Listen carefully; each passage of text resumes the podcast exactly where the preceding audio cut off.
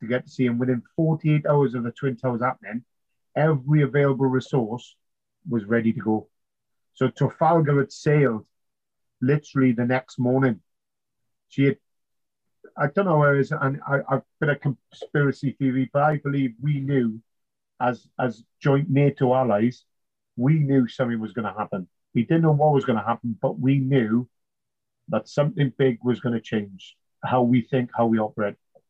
So yeah, so I, I went down to Devonport. And they were like, ah, Trafalgar sailed, don't need you. So they sent me all the way back to my career course.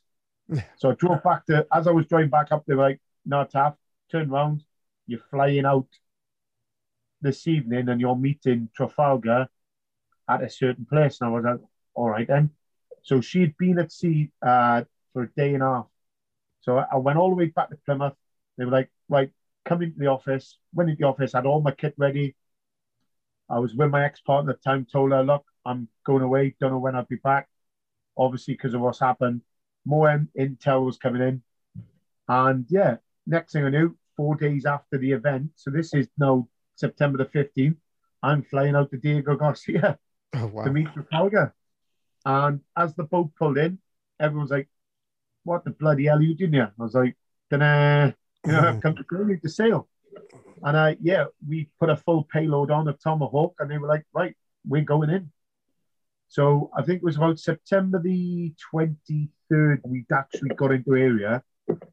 And we, for, for some reason, we've always trained in show ops on British submarines. That's why American commanders now, who were engineers and warfare, come and do our, what they call perishers, which is our submarine command course. And we were literally a mile off land firing Tomahawk in. And it was all over the news. First American submarine fires Tomahawk in there, And then all they could see was us coming out the water. And we were like, American submarine hasn't fired that. It's been us. And it was, it was, man, I think it was like the fifth fleet or something was behind us. And it was surreal. You know what I mean? So you've got a little Trafalgar class submarine firing Tomahawk. And on the radar, you could see like a little blimp with the Tomahawks going in. And then it was like raindrops behind us and that was the fifth fleet firing their tomahawks for every one we fired. They were firing like 150. it was surreal. On today's episode, I speak with my friend from across the pond, Gordon Taff Howells, who is a Royal Navy submariner and now a Royal Navy basic trainer. He grew up in Wales and joined the Navy 25 years ago. We talk about life as a submariner in the Royal Navy, the response to 9 11, overcoming an injury that ultimately ended his time at sea, and what he sees for his future. Sit back, relax, and join us on this episode of After the Battle Campfire.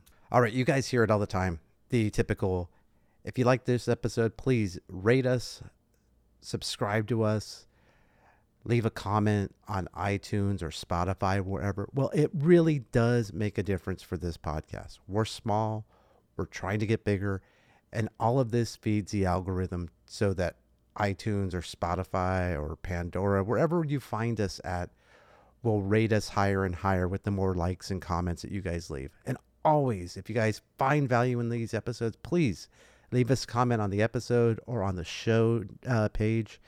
And the best way to help us is to share it off. So, again, thank you, and we will talk to you soon. All right, we're back, and I'm here with my friend Gordon Howells, who I met in 2018 at the Navy Team Trials. It seems to be a Navy Team Trials uh, couple weeks here on the podcast.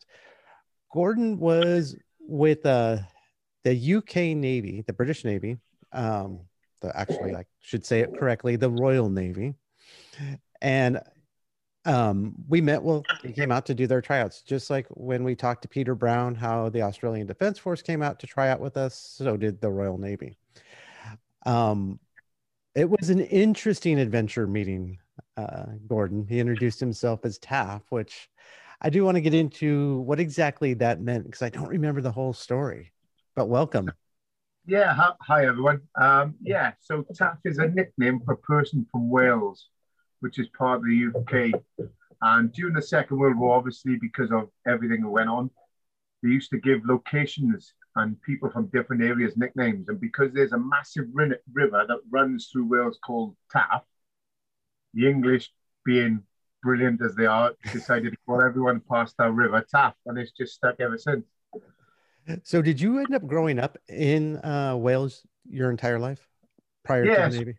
yeah, so I, I joined up two months before my 18th birthday. So I, I grew up in the valleys, a place called Rhondda, where all the mines were, all the coal pits where they produced coal. And then obviously that shut down and there was nothing much to do. And I've always been interested in the forces. My grandfathers were in the forces, both in the Second World War, both in the Korean War. And uh, yeah, it's just, I was the first out of my generation and the only one to join up 25 years ago. Oh, wow. Okay. I didn't realize that. Um, so is service not as valued or not as a priority as it is here? No, um, we used to have uh, we used to have our used to have to do national service, and then they got rid of it in the sixties, seventies. Um, but no, if, if you want to join it, you, if you want to join up make a career, then you can. But there's no, every, it's not as forefront. I, I, hate to say as the Americans do, but um, yeah, people, if you want to join up, we join up for the for the for the love of it, if you know what I mean, and for the career, not for because we have to. Right. So, I mean, is there a big is there a big patriotic streak in the UK for, for, um, people serving? It is and it isn't. Yeah, I'd like to say yes, we're all, but but yeah, it's quite hard to be honest with you. I'm not going to lie. People will, people might say different, but what I've seen is there is, I'd say, there's a massive divide between people who want who, who cherish the services and people who don't. If you know what I mean. Yeah. So I think that, uh, that's all over the world. But yeah, it's uh, some of the places we go, if we are in uniform, people stand up and shake our hands and thank us. But yeah, it's it's not as forefront as it is in the US than it is over here. Okay, so um, let's start with the with the origin story. So you grew up in Wales. Um, yeah. What what was your growing up like? Hard, hard. So I grew up with a father who was a miner so money was scarce, and we had to make our own our own fun, our own thing. You know, growing up where there was hardly any money. Um, to be honest with you, there was a uh, there was and there's still in some cases in Wales a lot of poverty. So we were, I wouldn't say we were we were rich, and we weren't middle class, but we were the lower, lower end. So we had to make ends meet. So uh, from a young age, I started living off the land with my grandfather, um, doing stuff in and in and out of stuff trying to make money just so I could have a life more I think I'm playing rugby was my release playing sport. So yeah.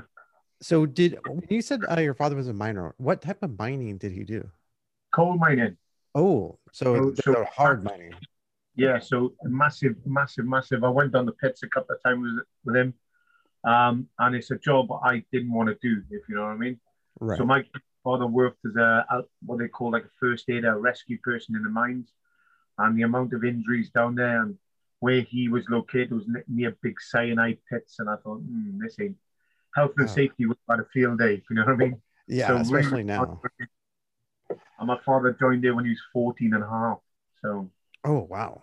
Yeah, so there was there was a certain age limit that you could work to, but being in the valleys, it was one of those that people like to get work, and my father started at 14 and a half, which some people might say it's bad, but yeah, it was it was the norm in, in Britain at the time, especially in the valleys. So with you, um, how long did you go to? Did you finish high school then, or the equivalent of? Yeah, so I went to secondary school. Um, obviously, I've done I've done quite well in school, but I was one of those that it wasn't my forte. I just wanted to leave school and get my feet on the ground. So I'd always been interested in the services. I, I was in Army Cadets, which is like a cadetship over here. Um, I went to join the army, joined the army, and I thought, you know, this isn't me. So I left there as a young entry, uh, joined up at 16, and left left within a year, and then decided to join the navy, and then went from there. But yeah, I, I finished I finished equivalent to your high school, and it was at that time you could leave at 16 where it's different for yourselves where now you can't leave school until you're 18 or you've got some sort of apprenticeship so yeah so let me ask you this so i know a little bit about the british army um not enough but i know it's broken up differently than here where it's like the us army you go wherever they send you i know you guys have like the british army the territorial army? Yeah, so we've got, we've got reservists that basically we call weekend warriors, but they do a, a fantastic job, bit like your reservists. So they come up forefront. For example, I've just had two friends who who do a lot of security work for my own business um, outside, and they've just done UN peacekeeping in Cyprus for the last seven months. So basically, we call them civilians in uniforms, bit okay. bit like your bit like your um, home guard type type stuff, if you know what I mean.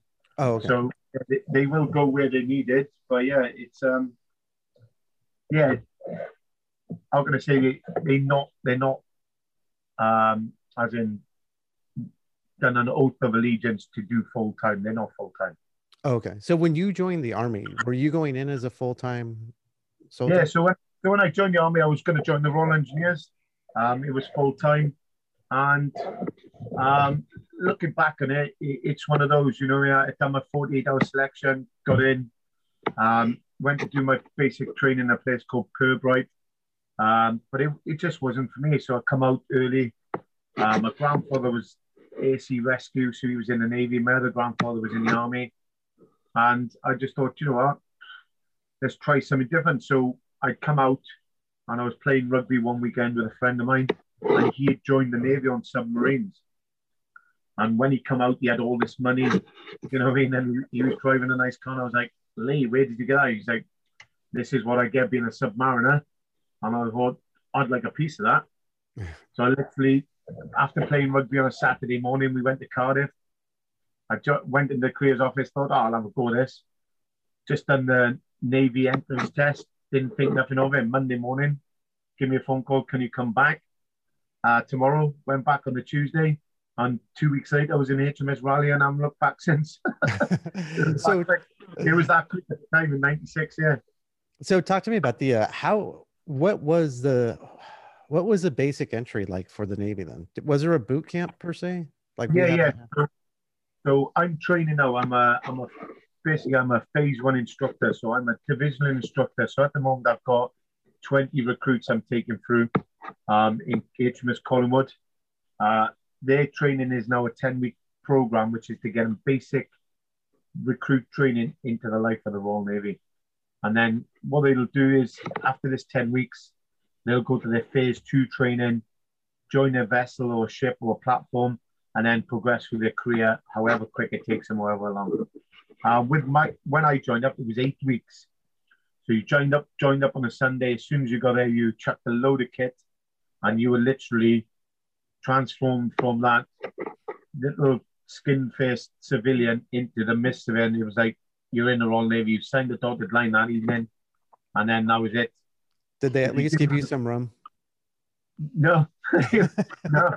It was literally, it was full on. They give you all your kit. And it was the first week was just an introduction of folding kit, ironing your kit, um, putting your name tag on it. Because we used to stamp our name with paint. Now they give you nice little embroidered names and all that. Um, and to be honest with you, it was it was in your face. Like now we have to take a step back now, you know I mean? How the modern era has gone. But in that day it was in your face. You've got eight weeks to get from that person you was to someone who's going to be passing out the gates of HMS Raleigh, which is the main training depot. Um, and yeah, it was it was full on. So I talked to uh, Peter Brown. I don't know if you remember him from Yeah, I uh, remember. The the Australian Defense Force, and he was telling me that um, the games, as we like to call them here, started the minute they got on the bus. I think he said he had an eight-hour uh, drive from Sydney to where their army boot camp was. Do they play? Do are you guys um, when you went through uh, vocal and loud and Yeah, so Yelling. When you're in training, it was it was any slip ups you were on warning. One warning, they give you a, a- like a, a tier system. Two warnings, you're out. And it was that it was that strict. You know, I mean, we've taken a step back from that, and we were archaic in that respect, and we've gone into more coaching and mentoring now than full in your face type stuff. But I just think it's a difference in generation with all the new technology and everything like. The old, the old PlayStation generation because when I joined up, I wouldn't say boot or goose. If my if my petty officer, my my DI, told me what to do, and I'd be like, "When do you want it done? How quick do you want it done?" You know. But now, it, I just think it's the nature of the beast across the world that the generations are now, um, and yeah, you've got some who want to be in, and you've got some who do not want to be in. But yeah, it's a process of elimination. You know what I mean? And, and I hate to say it, we are still a big forefront in the world of Royal Navy. We are probably still one of the best fighting forces in the world, um, just globally and what we do. You know what I mean? You look at any major conflict in the last hundred years, and the Royal Navy's always been there. Even peacekeeping, even doing compassionate or humanitarian type things. Um, yeah, so when I joined, I, I had already had my dream of joining submarines. And you know I mean? The Royal Navy Submarine Service is is is is a forefront throughout the globe. And even now there's there's people I've served with who are on patrol keeping our water safe. You know what I mean? So it it is it is a difference from when I joined up to now. Obviously better equipment, maintaining technology where and then in another way it's totally different or gone a, a 180 because the camaraderie and the people who wanted to be there were there when I joined up. Where now people think it's a game, and slowly, when you tell them and you coach and mentor them, they realize that they're not in school no more. They're not in a game. This yeah. is real. You know, I mean, you could be going to war at any time, and like myself and other people, and even yourself, lost comrades, lost very good brothers, sisters in in conflict. And when you hit home reality to them, about that, and that's the training they're going to be doing for. Some of them just don't want to be there, and yeah, they they sign the dotted line to get out. So let me ask you that then. Um, I got a couple questions I want to get into with you. The big one is so, like you said, you joined the army and you decided that it wasn't right for you. Here in the U.S., um, you join the army and you decide it's not right for you. Short of getting kicked out and probably never being allowed into another service again, it sounds like you guys have some flexibility. Oh yeah. Um, for for example, when my last job before going into this phase one in January, um, I taught some like 40 odd Royal Marine commandos who were commandos who'd been to Afghanistan. They had done three or four tours of Afghanistan and decided that job change. So they actually transferred from the Royal Marines into the submarine service and into into our uh, like the Royal um, I'm going to see the Fleet Air Arm, which is our Air Force equivalent in the Navy, and also on general service, which is ships. So we're quite flexible, and I've had lads transfer from the Army, I've had lads transfer from the Navy to the Army. So we're, we're quite lucky in our respect that we can transfer between services. Yeah. But as you said, we've got 30,000 in our Navy. You've probably got 300,000. So probably somewhere around there. Yeah. yeah. So you're not short of manpower where we are at the moment we are. And that's why we've had to open up more recruitment centres around the UK because we are short, especially with our new new aircraft carriers that have, have we've just built. So, and they're, you know, what I mean, they're, they're I can't remember, it's some sort of level, but they're, they're one of the most advanced aircraft carriers in the world, if you know what I mean. So, yeah. I mean, I'm, I'm really surprised to hear that you got whatever that number was 30 or 40 uh, Royal Marine Commandos who now want to go sit in a submarine. Yeah.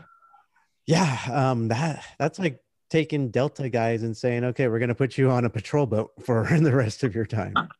But, uh, but the thing is, you know us Brits, if we're not doing something, we get bored very easily. True. Very, True. very easily. So since the conflict of, you know, I mean, Afghanistan's now dropped and different things, Royal Marines are training, doing more maritime stuff, but some of the lads joined up to go to conflict. And I, I know it sounds a bit weird, but we have they're just a just a strange breed, but an absolute awesome frontline infantry soldier, if you know what I mean. Yeah. You know I mean, they do 32 weeks of the hardest training in the world, and then they're trained to, you know, go into conflict and sort out, and then they go, well, you've been trained for this, but we're just going to keep you to do maritime stuff, and then some of them look at the career path and think, do I want to do that? And yeah, some of them have come over to the the, the submarine world because of the the qualifications and the camaraderie is exactly the same as in the Royal Marines.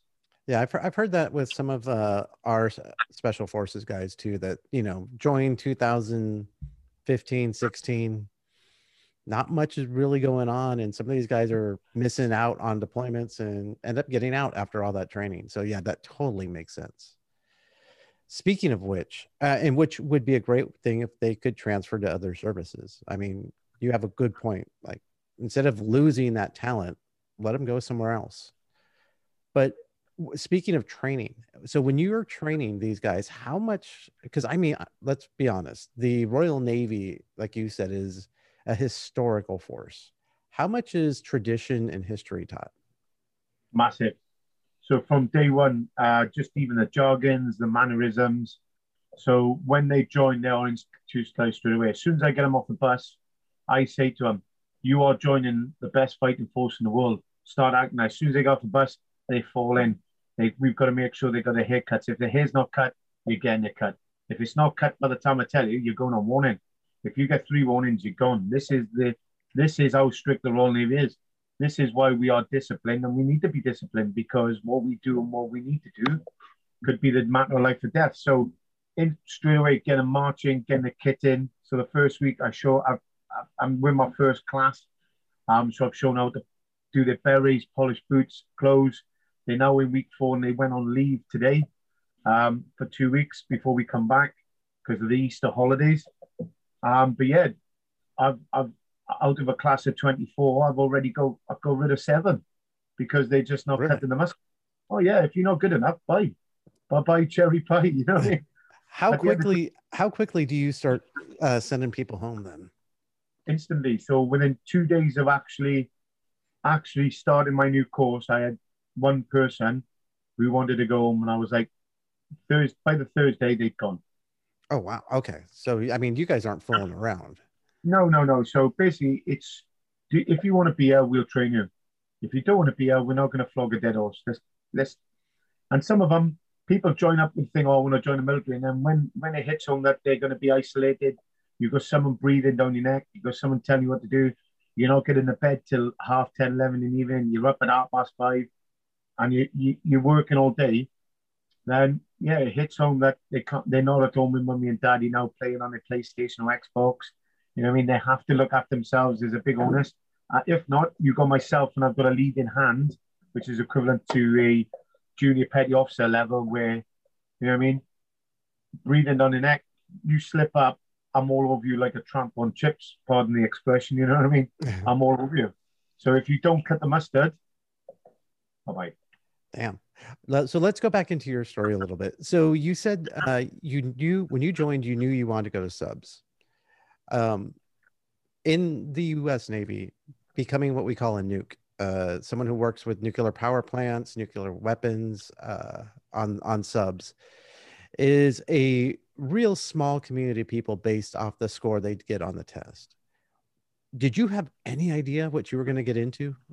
No, to be honest with you, no. Um, so when I joined up, I'd done my eight weeks training, went from there, and because I'm a marine engineer, so my job is I operate and maintain the reactor on board and all the power systems. So in the U.S. Navy, because um, a couple of my friends from the Hartford and from Seawolf, I, I met some cracking guys when we were up in Faslane working up there.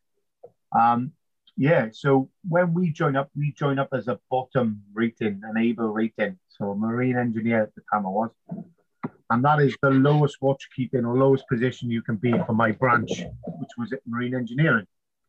So when you join um, submarines, I went into my part two, I'd done all my basic engineering in HMS Sultan, and then I, I was streamed Trafalgar class submarine. So I went to Plymouth, and there you do a three months dry phase where you learn about every system, every routine, every valve on board a submarine. So after you've done your, all your oral boards and your dry phase walk rounds, you're given a draft to a submarine. So my, I was lucky. My first draft was Trafalgar, HMS Trafalgar, which was the on me the, the forefront boat, so the first of the Trafalgar class submarines. And the good thing about it is I'd done all my dry phase on that submarine. So when I went to sea on her, and the and the story was so I I just done my it was like a it was on a Monday, so I just done my final walk round. You know what I mean? Done final report, and they were like, right, Wednesday you got your last presentation. So on the Wednesday, I done my presentation. I was like, right, You said I can go home long weekend till I join Trafalgar next week. They were like, right, just go down the submarine, tell them that you're now ready to join her, and you'll see them next Monday. So I was like, bright and breezy, young 18 year old, went out, very cocky because I've just passed it. You know I mean? I'm going to see on this big, big black thing of death. You know what I mean? Really, really excited to go down with a bit of a buzz. As I went down here, it was an old and bold charge chief who you call a warrant officer, your your, CWOs.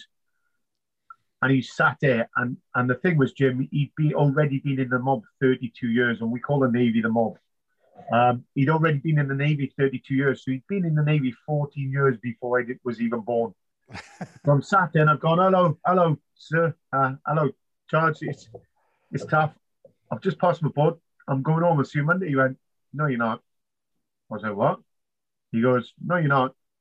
We're sailing tonight. You need to go and pack your kit. I was like, no, no, no, I'm going weekend.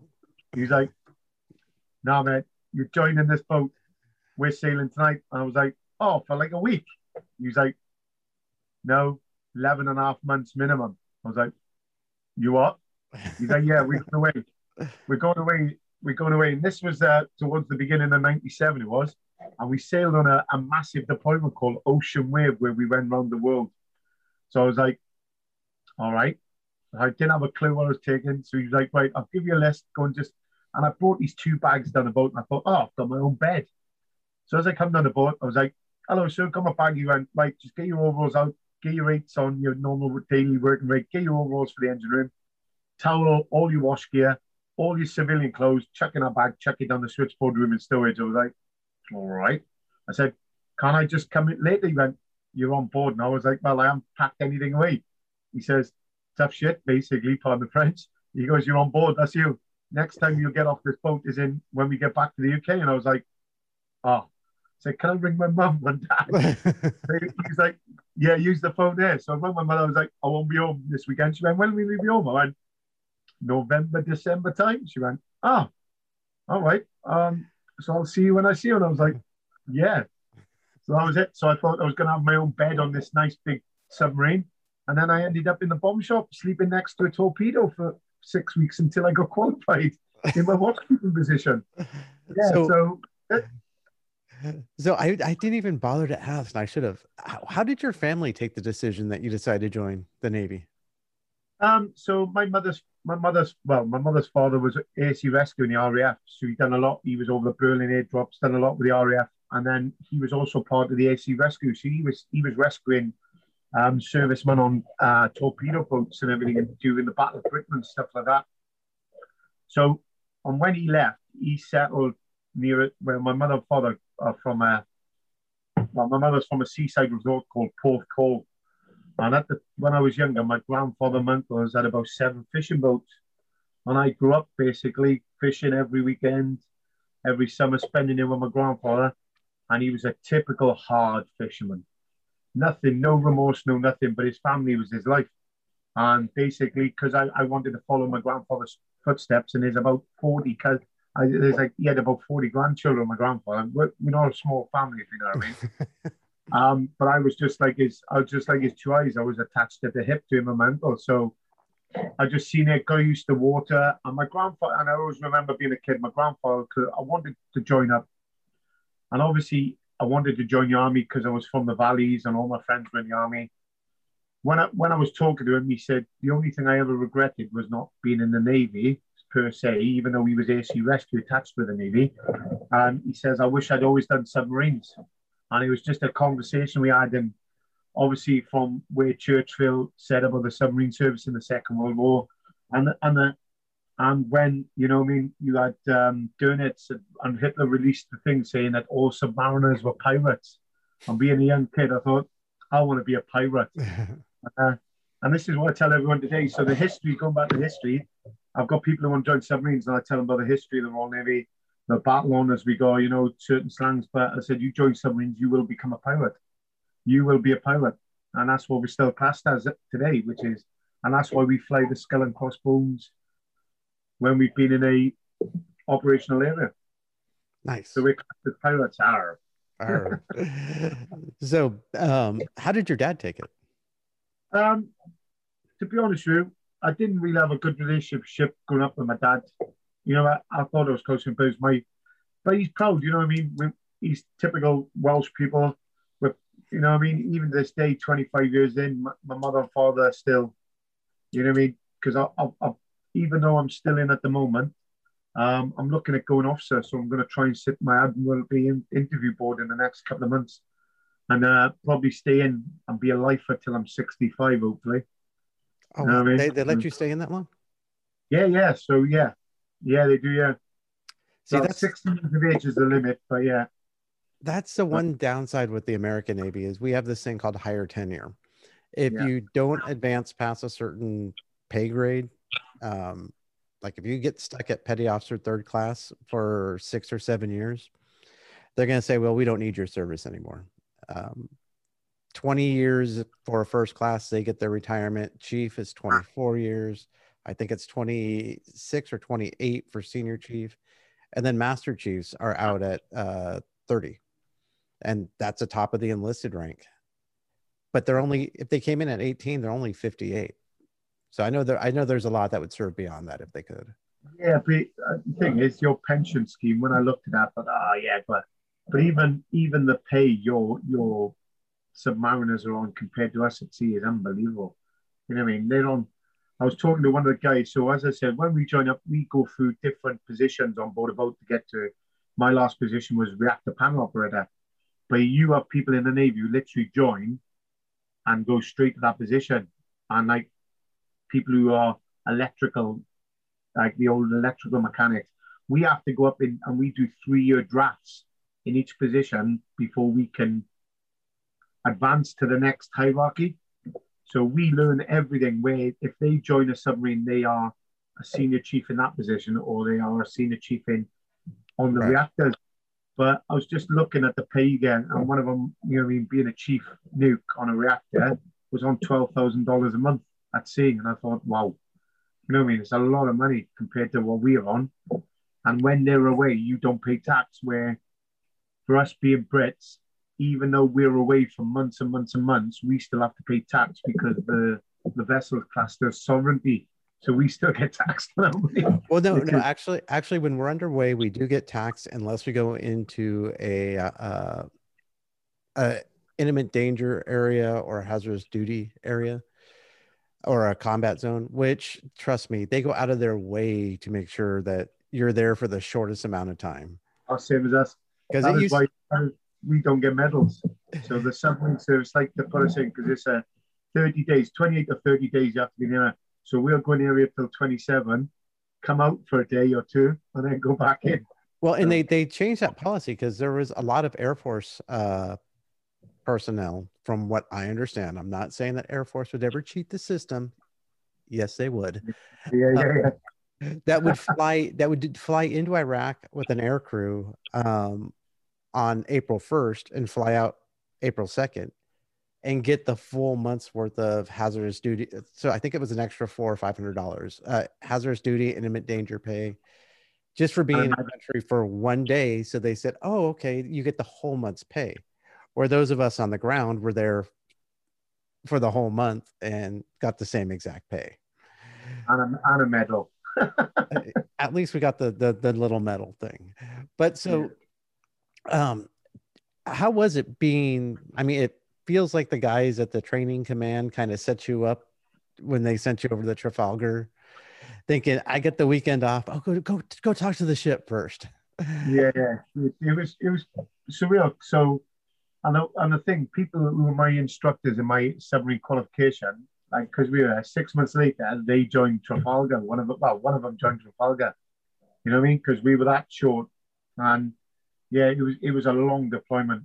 But being 18, young, free and single, pulling into some uh, some of the best places like the Philippines. You know what I mean? Going into Pearl Harbor on a boat. You know what I mean? Just seeing that side of it. Australia you know, what I mean? and different areas into Singapore for the handing over of Hong Kong was amazing. You, you know, in '97, we were in the harbour when they handed over Hong Kong. Oh, so wow. we, we sailed, we sailed Britannia out. So the Queen was on Britannia when she waved goodbye to Hong Kong. We handed over Hong Kong back to the Hong Kong people. we were basically us and HMS Trenchant, and which decommissioned last Saturday, a week today, after 32 year service, which was another one of my submarines. Um, yeah, we we sailed behind it basically, and I, I think that's one of the most surreal moments I've had in my life. That's crazy. So, uh, speaking of surreal moments, um, again, being a, a boot on board the submarine, you're get thrown right into it. You're sleeping on torpedoes. Did yeah. uh, I know very little about submarines, but I do know when they leave harbor, they're surfaced, and at some point in time, you submerge and sink. But that being said, I've had a lot of friends who have told me the sounds associated with diving are pretty intense. I love it. How, how was first it the first time? First time, I'm not going to lie. Yeah, the old snippet valve, you know what I mean? The old cheeks tense is like, oh, God. And it's the angles and dangles, and, and it's the thrill because the hatch is shut. You know what I mean? That's it. You know, I've, I've had friends on that same trip who were married 30 year old blokes walking back and forth because of claustrophobia. And he was like, We're not servicing this boat. We're, we're not getting up for another two months. So there's two options. You either stick with it or you're going to be sedated and you'll have to live with it. And it, it's one of those. So when we dive, we don't come up for no one. And that's what's good about the submarine service in the Royal Navy. You know what I mean? We we don't care what your feelings are in one way, but when we dived, we dived. That's it. And it was surreal because I was in the control room for the first ever dive.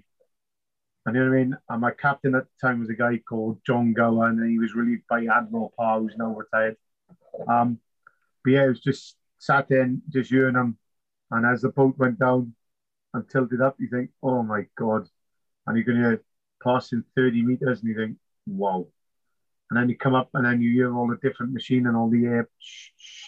And you think, God, I'm underwater what happens. And, and it, it is a frightening experience to be going, but now I miss it because I can't go to sea again because of my injuries. I miss it. I do miss that noise, and I feel safer on a submarine than I do in an aeroplane. So, so. so, I, I know uh, you know Bill Longsworth, who was yeah, with us out there. Loads because he's a he's a nuclear like me.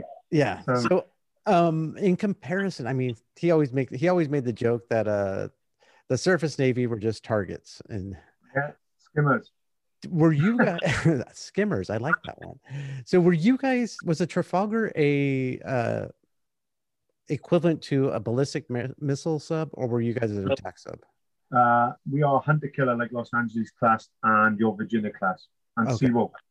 Okay. So um, you didn't have the big boom boom sticks, but you you were down there. Yeah how serious is a threat when you guys are down there? Oh, massively. Well, the thing is, we're always we always are alert. As soon as we leave that wall and we come out of the UK waters within a mile, two miles, we we close up ready. So as soon as we dive, we go straight into uh, sonar alert quiet states, so patrol state. So especially when we were firing um, Tomahawk missile and we were doing stuff where we shouldn't have been, and it's the cat and mouse, you know what I mean? And at Los Angeles, yeah, we're, we're instantly closed up on watch, constantly alert, ready to go, basically. So, what was a typical day like for you down in the uh, reactors? So, so obviously we keep watches and we have a routine. So we, when we are forward of the submarine, which we call the front end, um, so you get engineers who work forward, they work in the engine room, so they look after everything. So if you're forward with all the sonar weapons guys and that, it's a continuous six hours on, six hours off for the full time you're away. And then in the engine room, we work a one in three routine. So it's three hours, four hours, no, sorry, three hours throughout the day, and then four hours over evening because of the heat. Because it's up to 80 degrees in some areas of the engine room. Oh, so, wow. Is that, wait, is that 80 Fahrenheit or 80 Celsius? Celsius, it is, yeah. Eee, that's super hot. That's like 150 ish. Yeah.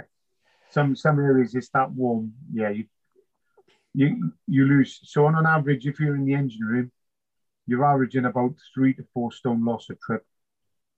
And we had that conversation about your damn weight system before we started this podcast, which is yeah. about 20 pounds.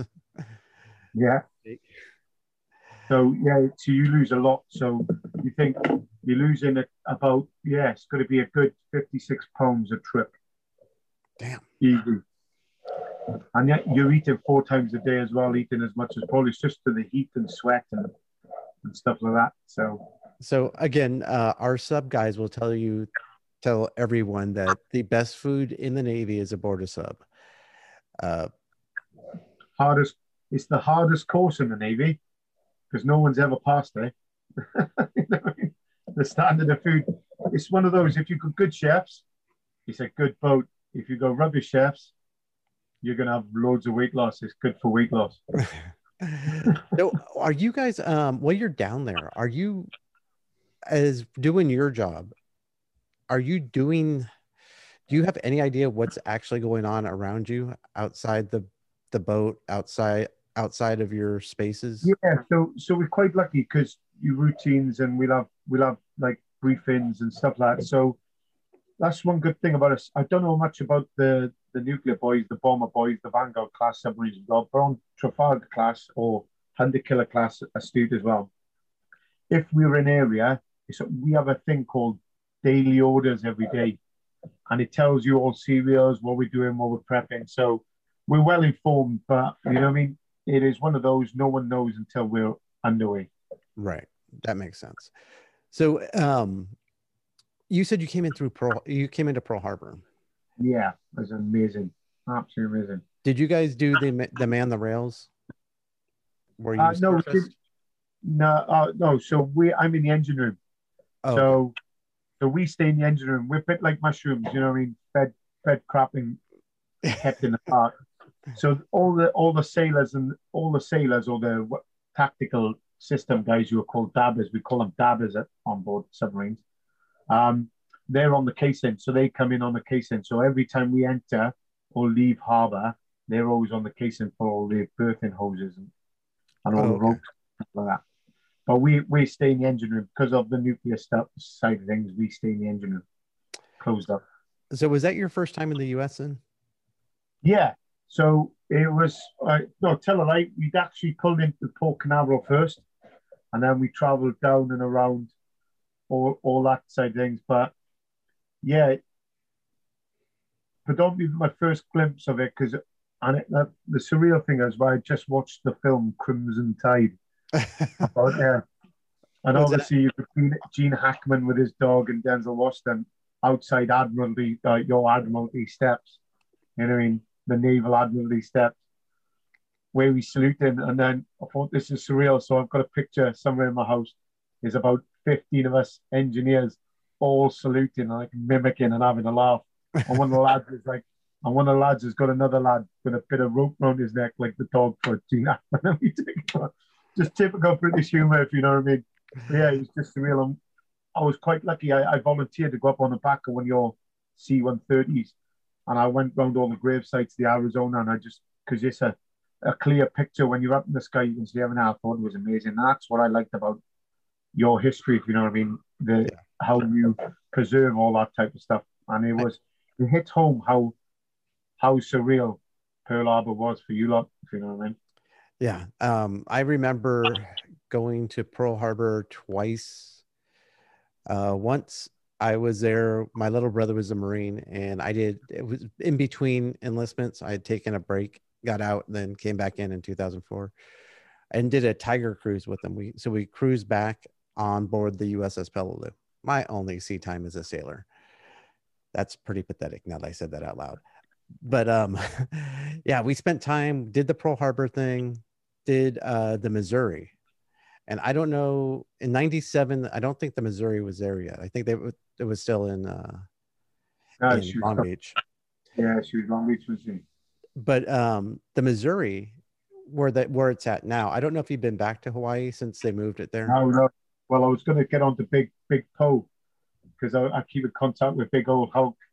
Yeah, Yes. but yeah, that's one of the things I'm going to do when I retire, hopefully, or, or in the next couple of years. I'm going to just take a about three months off and travel everywhere. So you might be expecting me soon knocking your door, Tommy. So very good very good so uh but they do a little show and they have um some of the footage from the pro uh from the attack on pearl harbor I don't know if it's the sound system or if it's actually how bad it was, but they show when the Arizona was hit, and just the massive concussion from the audio was unreal.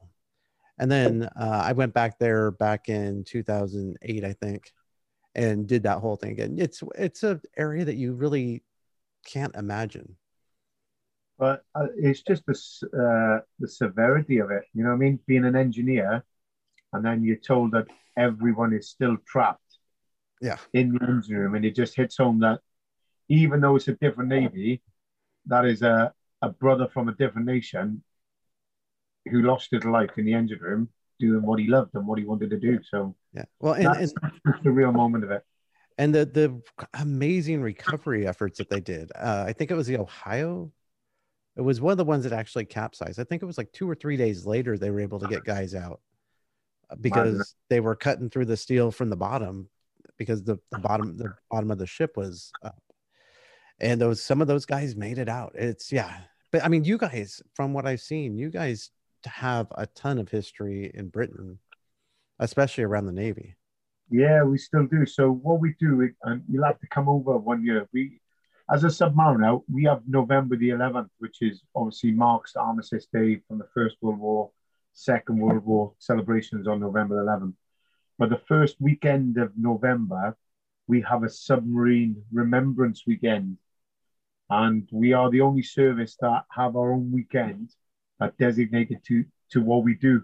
So we go to London, uh, and for the weekend, basically, there's about three thousand submariners, past, present. You know what I mean? Um, and yeah, it's just a weekend of remembering, going round and, and going to Westminster, and then we have a big parade in in in the gardens for the submarines, and yeah, it's just a brilliant weekend. So we're steeped in history, if you know what I mean. Oh yeah. Um, because it's 120 years since the submarine service this year. Is it? So, really?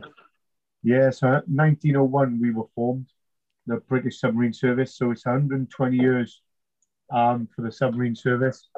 But obviously, due to this brilliant COVID, everything's been put back on the back burner, hasn't it? So yeah, no, it has. So speaking of subs, I take it your guys um, currently have been feeling a little bit extra stress due to the COVID. Oh, so yeah, so just you know, I mean, uh, I can't really go into much, but you know, I mean, where we've got isolate, isolate. There's people who haven't been home for over a year. So I know, um, like here, we just forgot which carrier it was. I think it, no, not the Carl Vinson. I'll figure it out later. But mm-hmm. um, we just had one that came mm-hmm. home after 312 days at sea. Mad, isn't it? Yeah, I the the COVID thing's getting ridiculous. But back to your mm-hmm. story yeah. So so yeah. So because of being in the nuclear school and COVID hit, we literally went on for two days, and then it was like, right, everyone in. We've got to keep training. So we've been in constantly, no time off, no nothing for this. This, you know, I mean, we've worked through it, and then obviously I went into phase one in January, and then contracted COVID about six weeks ago, seven weeks ago. So I was ill for, and I'm still feeling the effects of it now. It's unbelievable, you know what I mean? So all my family's had it. I passed on to all my family. My wife's still ill through it. And it is surreal. And these people around the world that goes, it's fake. Nah. It is, it is something out there, but it's it is we have to do our part. You know I mean? Yeah. Quicker we go then we'd have the jobs because we're you know I mean it's 32 million people have already been jabbed in the UK now, which is good with the Oxford Zeneca uh, vaccine. But yeah, it just yeah, quicker we can get out the way, stop wearing face masks, the better. To be honest with you, to my head, absolutely yeah. yeah, it, it spread like wildfire, didn't it? It did, and you know, it's it is what it is right now. We just need to work on getting past uh, some of the craziness. I think that's the important part. It's normality because people are going crazy and some yeah. of the crap nowadays is unbelievable. So back to you uh, in this first world around the world trip. How much of it? How surreal is that? Thinking back that your very first cruise was an around the world trip. So it's very scarce, and I, I, to be honest, with you, I was lucky, very lucky to have it. And it it's some some of the the best memories I've had in my naval career have been there, and some of my lifelong friends I've met. Uh, for example, one of my friends turns fifty, a chief chief web sonar guy. So we've just been allowed to have families in the garden again in the UK since a couple of days ago. So I'm going down from Portsmouth to Plymouth to surprise him because uh, we haven't seen each other for over a year or so, and he's godfather to my kids. I'm godfather to his kids. He was best man at my wedding and vice versa. And we lived together before he met his wife. It was the reason why he met his wife was because we were so drunk after one night out of going to the Army Navy game, which I played in. uh, instead of staying with the Navy players, I jumped on the coach full of submariners and come back to Plymouth. And we were that drunk. I propped him up behind a vending machine, a fag dispensing machine. And that's how he met his wife. And 20 years later, look, they be together. that that's pretty cool. It's my it's my fault. They met. So yeah, so I'm going down to see him. But some of my lifelong friends I've met, and some of the things I've done, you can you can only dream of. And I was quite lucky that every submarine. Well, I've done my first draft on Trafalgar was four and a half years. So in that four and a half years, I've done a world deployment in and out of America, Port Canaveral, Kings Bay. You know what I mean? Uh, where else did we go? We went to Amsterdam. Jesus, yeah, we went to a few places. I had to, I had to think how many places we went, but I was quite lucky for the first four and a half years of my career. It was just jollying, what they call jolly boats. and then in 2000, obviously, we come in for a maintenance period, and then 2001, we were doing a lot of running. So I was just, I and what had happened, I had just left Trafalgar on the Friday, so I was getting drafted off the boat to do my career course. Um, and I so I left there on the Friday, and I was joining HMS Trenchant in a maintenance period as a little bit of stand-up time before I went and did my leading hands course, uh, career course, and then obviously 9/11 kicked off. So I was literally on course for four weeks and I was playing for. I can remember, you know, we were playing sport. We had a morning of sport, and all I heard was LMEM Howells, LMEM Rhodes, report to HQ1 now. And I was like, oh, that's a bit strange. So we run to our head, like a HQ man in place, and they were like, right, you're still in. And I was like, yeah. And as I was looking in the building, I was like, what are you doing watching this film? And they were like, this ain't a film, mate. I was like, that's surreal. They were like, this ain't a film tap. And I was like, what do you mean? It says this is happening now. These are the twin towers being hit. And even though I got goosies from it, like, you know, and I was just like, you are kidding me. And they were like, and at the time, the second plane had just hit the the second tower. Is it the south or north tower? I can't remember what tower. I always get them backwards. Yeah. And it, it hit. And I was like, nah, you are pulling my leg here. You are taking the piss, basically, pardon the pun. Taking the piss. That's a fucking really good film. Were like, next thing, big news, CNN and all. Was like, no, Twin Towers have been hit reports coming in. And I was just fixated for about an hour just watching all of it. And I thought, you know what? We're going to war. And it was a, it was like even goosies now, my body's covered in goosies from that day. Like, it's just madness. So me and my mate Ben, we, he was on he was on a different boat at the time and we were just we were still in date so i literally jumped in a car drove to plymouth uh, for the second uh, for the 12th and for some strange reason we had i think people had already had intel and you know what it's like there was intel that something was going to happen but no one knew where it was how it was so we had already prepped submarines to get to see him within 48 hours of the Twin Towers happening. Every available resource was ready to go. So Trafalgar had sailed literally the next morning. She had, I don't know where it is, and I, I've been a conspiracy theory, but I believe we knew as as joint NATO allies, we knew something was going to happen. We didn't know what was going to happen, but we knew that something big was going to change how we think, how we operate. So yeah, so I, I went down to Devonport and they were like, ah, Trafalgar sailed, don't need you. So they sent me all the way back to my career course. so I drove back to, as I was driving back up, they were like, no, Taff, turn around, you're flying out this evening and you're meeting Trafalgar at a certain place. And I was like, all right then. So she'd been at sea uh, for a day and a half. So I went all the way back to Plymouth. They were like, right, come into the office, went into the office, had all my kit ready. I was with my ex partner at the time, told her, look, I'm going away, don't know when I'll be back. Obviously because of what's happened. More in- intel was coming in, and yeah, next thing I knew, four days after the event, so this is now September the fifteenth. I'm flying out to Diego Garcia Oh, wow. to meet Trafalgar, and as the boat pulled in, everyone's like, "What the bloody hell are you doing here?" I was like, "Gonna, you know, I've hmm. come to Germany to sail." And I, yeah, we put a full payload on of Tomahawk, and they were like, "Right, we're going in." So I think it was about September the 23rd, we'd actually got into area. And we, for, for some reason, we've always trained in show ops on British submarines. That's why American commanders now, who were engineers and warfare, come and do our, what they call perishers, which is our submarine command course. And we were literally a mile off land firing Tomahawk in. And it was all over the news. First American submarine fires Tomahawk into and then all they could see was us coming out the water. And we were like, American submarine hasn't fired at, it's been us. And it was, it was, man, I think it was like the fifth fleet or something was behind us and it was surreal. You know what I mean? So you've got a little Trafalgar class submarine firing Tomahawk. And on the radar, you could see like a little blimp of the Tomahawks going in. And then it was like raindrops behind us. And that was the fifth fleet firing their Tomahawks. For every one we fired, they were firing like 150. it was surreal. So, And, uh, I, I can al- always remember I, I was sailing, sorry. Um, I was sailing, as we were sailing, they were like, right, we're surfacing. And we were in the middle of, and we'd just gone through the Suez Canal into the area, into the streets down there. And we'd surfaced, and obviously we'd had the American Fifth Fleet behind, or I think it was the Fifth Fleet. So you got the aircraft carrier, you got all the things, a couple of Los Angeles class. And I'm just stood up in the fin of a submarine, and I was thinking, it's, it's dark up there. And then I was like, fucking hell, them birds are going round in a circle. My mate's like, that's not birds, that's Tomahawk missiles. And I was like, wow, when they were just circling above us. And then every now and again, you just see one go, one go. And I thought, we're at war, yeah. And then, yeah, that was another trip, another 11 and a half months away.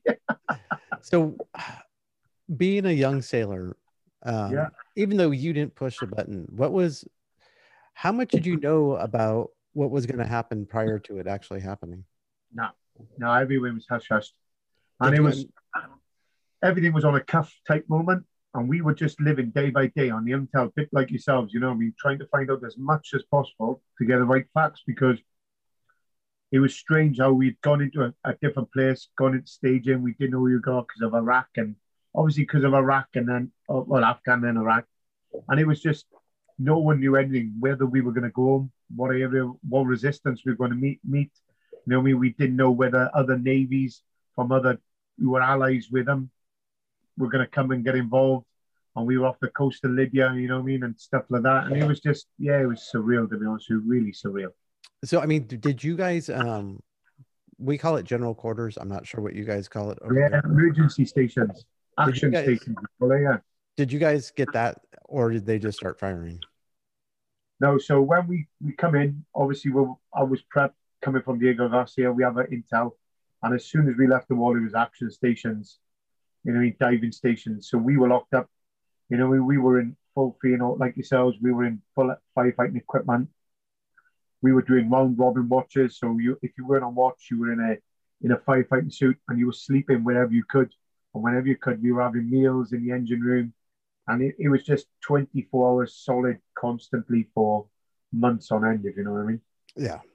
So you guys had that crazy op tempo for the foreseeable future. yeah Now, I met a uh, I met a Marine, a U.S. Uh, Marine who was doing an exchange program with one of the British uh, ships. I forgot which one it was in Iraq in 2003, and he said the uh, the way that they knew the war was kicking off was because they had turned off the beer lamp. Um, no beer yeah yeah. uh, like, like literally he said as soon as they did that the the other officers that he was uh sharing a room with were yeah we're going it's going to start tonight or tomorrow. So so they, they they turn off the well they close the bar on, on our submarines. Yeah some people do drink. Wait do you have a Well, bar on your submarines?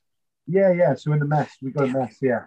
In the mess we can have tins we're not dry like yourselves you know but like when the Hartford was in when we when I was on Triumph up in Faslane, yeah, we the lads used to come down because on the Hartford it's a dry submarine and on us now it's yeah, drink as much as you can. So you're on about naval traditions. Naval traditions, you're entitled to two cans of beer per day per man. Even to this day, it's still tradition. Nice, nice. I did. I forgot where I saw. Oh, it was a another show that I saw uh, that talks about navy about the navy in general, and they were talking about how uh, on I think it was the Queen Elizabeth they just opened up the the uh, upper enlisted bar. So as they explained it, the lower enlisted gets Mhm, beers. Yeah, yeah, senior eights, yeah. Yeah, the uh, the upper enlisted and officers get uh, beer and wine and liquor. Yeah, spirits, up spirits. We still do now. Yeah. So we still toast. We have we, years ago we had grog until they got rid of it in the seventies, eighties. Um, but yeah, it's up spirits. So some sometimes of every year, the wife, uh, the wife, sorry, the queen. So the queen will always send out a signal saying, "Have a tot on me." So it's up spirits. So that's what it is, where you you have a free tot, and then they basically the queen pays for it. So one tot normally turns into a bottle, and yeah, so on and so forth. But it is one of those. It is just like yourselves. It's a work hard, play hard culture, and it has to be. You know what I mean? And that's always been the nature of beast for 25 years of my naval career, really. Yeah. So speaking of uh, the queen, how much does the royal family or the queen herself play in the British Navy culture? Well, massively, massively. Well, Prince Charles, Prince Andrew, um, both commanded uh, Type 21 frigates, Type 22 frigates. So they were commanders of ships. Um, and Prince William was actually on HMS Tur- Turbulent and qualified for his Dolphins. So he's an actual qualified submariner. Um, but yeah, for the you think Prince Philip, who's the Queen's husband, he's admiral of the fleet. You know what I mean? He, he was in the navy in the Second World War and a very decorated man. So the history of the senior service is is massive with the Queen, if you know what I mean. So, like your daughter, Prince Anne, uh, Princess Anne, is a is a admiral. So, yeah, the, the senior service plays a massive part with the Queen, and that's who we. And at, at the end of the day, we still we still come under crown and we fight for for it. If you know what I mean, and that's been the British way for the last three hundred and fifty years plus. So, yeah. Okay. Yeah, I just didn't. I didn't know whether. I mean, because for most of British culture, it's kind of a figurehead. I didn't know how much it actually played in to you guys. Because I mean, like you said before, with history and with tradition, outside of us, no offense, uh, there is not another navy in the world to be really even considered something that we should really truly worry about, except for maybe China. and Russia. Their, their submarines are phenomenal. You can't. Their, their subs are yes. They- they Their surface ships. Yeah. Their surface um, ships, on the other hand, No, yeah, just noisy big things. But yeah, um, to be honest with you, yeah, their, their submarine fleet, you can't. And and people say, why do you say that? You know, what I mean, Chinese, yeah, Korea, yeah, but the Russians, us and yourselves, yeah, the Russians are just they are. They, I'd say, up with us, they're on par with us, if not a little in in in the league of us, if you know what I mean yeah. for what they do. And it's that brother, it's that brotherhood, isn't it? You know what I mean? I, I can't really tell you about ships because I've never been on a ship in my in my naval career. But submariner wise, yeah, you take your hat off because some of them guys on them things. And yeah, so even even that going back to the Kursk, you know what I mean? That that era when we were we were up in area, um, when it all happened, if you know what I mean. And you just got to feel for any nation that includes anyone. It's like the San Juan, the Argentinians, you know what I mean, which which lost the submarine. We groups of our British submariners went out there to help them out, if you know what I mean, search for them. So yeah, it, it's one of those, but on par with ourselves and you, the Russians are up there. They are up there. They're phenomenal. Yeah. The um well, I mean, I don't think the United States Navy's had a major sub loss in years. No, Have you guys had one? no, no, not for years. No, no, we've had there's incidents been on board, but you know what I mean. So, um, it is a true saying: we work hard and we train hard. And I've been in scary situations, and the way we've designed our vessels and then I can't fault it. And the way we train and still train to this day. And the onus, as you said, do we have to be hard on our people? And we are on hard on our people. Because pardon the pun, if shit hits the fan, we need to know what we're doing. Yeah. You know what I mean? I've, I've sat there on a, on a submarine in a flood and locked eight of my fellow shipmates in an engine room, shutting the door. No water pipe over the door. And it was literally dealt with in seconds. But for that initial 30 seconds of shutting that door, you're thinking, wow, I've just locked eight of my friends now. And you Oh. train for that. And when you sit back and I've seen people go, oh, wow, what do you do on British humour? As soon as we've done it, do you want a cup of tea? Yes, have a cup of tea. And just sat down and had a cup of tea and just laughed about it, you know what I mean? Because we train, we train and how we design our boats. And I've got, I've got the utmost respect for our designers and what they do and how we operate our submarines is, is world class. And you know that anyway. And Yeah. that is why the American Navy come over and train with us all the time because of the nature of the beast and what we do. So how often do you guys get to interact with um ground forces then? Or do you ever? No, never. We were at sea. So when we were in Afghanistan, Iraq, we had, we had submarines supporting ground forces and yourselves. So all our all the Allied forces were being supported, just like the U.S. Navy was supporting our ground troops and everything. But as as we said, your budget your budget for your your armed forces is massive compared to ours, and we've upped ours now, which is a good thing. But just the way the future was and the support you guys got it is unbelievable but we have to make do with the equipment we got. I know it sounds stupid, but yeah, we we up the the rigorous training maintenance we do to upkeep these is is phenomenal, and we've now realised that we need to do more because we've gone into it. We went into a part where we we'll only fix it if we need to, but now it's a case of let's get it done, let's get it sorted because we need it. And as I said, detriment uh, detriment is that HMS Trenchant, my submarine I spent six and a half years on, uh, decommissioned last Saturday after 32 years service. So, you know what I mean? So that's 32 years of a nuclear submarine. That's So- incredible. I mean, I, I could I could picture that for an aircraft carrier. The Enterprise, I think, did 50 years. I think the Carl Vinson's is come Carl Vinson's coming up on that. But there's something about a submarine that I'm surprised they can last that long just structurally. So we do refits. So we do make big maintenance periods after 10 years in certain parts. And we do upkeep, check all the hull valves constantly. So we have a life cycle of a submarine and we constantly do it. But now, now the way they're designed, you don't have to refuel them. So they just come in and get all the hull valves done, structural work done. And if there's a problem, we do. And there's so much testing and engineering wise. Is, you know, I mean, my last job as an engineer, you, it was hard. I'm not gonna lie. People say, oh, they, but just the workload was phenomenal. You know what I mean? But that's the nature of the beast because we we were so and we are now we're short of manning. You know what I mean? Because where where you've got so many people to choose from and you're you can cull people, pardon the term, and get rid of them. We can't. You know what I mean? Because just to get someone trained to be an RPO can take up to eight years, nine years to get them where they are. So are you are you guys giving bonuses then? Or Uh, We were, but we don't do that no more. Don't do that. But like in the American Navy, as I said, your nukes, they get a signing on bonus for every five years they sign on for. And it's good money. You know what I mean? It's good Yeah, money. yeah. Yeah, the, the nukes typically are in the higher bracket um of I, I know it's six figures every five years they get paid.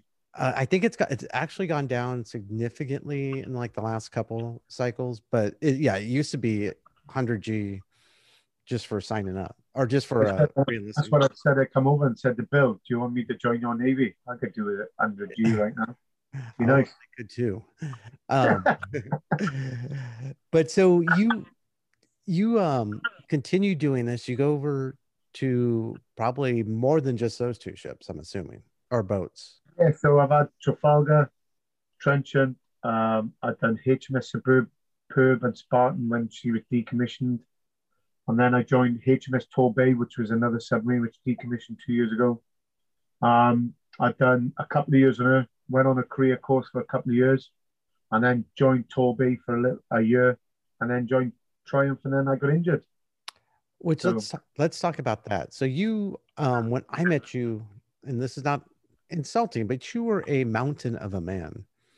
Um Smallest in my family, Tommy. I'm the smallest in my family. I, I I have a hard time believing that, but okay. Um, so being what you're like six three, six four. Yeah, yeah, six six two. I am. Yeah, Yeah. and So- twenty four stone. I was. Yeah. I can't do math. Uh, but that's that was a big guy back then. But you were also when I met you, you were kind of into the weight training and and all of that. So you weren't a fat guy. You were just a big, massive guy. So I'm still trying to figure out you. I have been on not nuclear subs, but you know, um, museum subs. How did you function? Oh, you get used to it, but there's people taller than me on him. I had a friend called, we called him Albert Hall because his second name was Hall. Um, Damien Hall. We used to call him Albert Hall off after the landmark, but his nickname was Tiny because he was six foot nine. Six foot need- nine on a sub. Yeah, and there's, there's we got a John who's a wand off, so he's about six foot seven. There is tall people on him. They hunch down and everything like you know I mean. At one point, Tiny, we had to cut a hole out of the bunk space so we could actually get his feet through one of the bunks so he could go to sleep on a bottom bunk. And he used to shower in the engine room because he couldn't fit in the showers.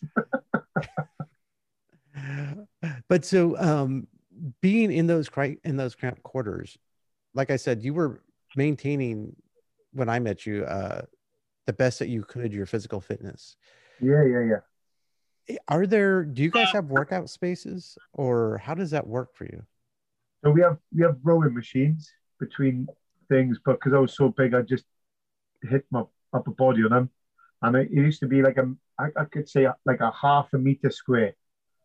So about a meter square of a box, and we had some weights, and we used to like squeeze ourselves, and they still do now into different positions to do weights on board.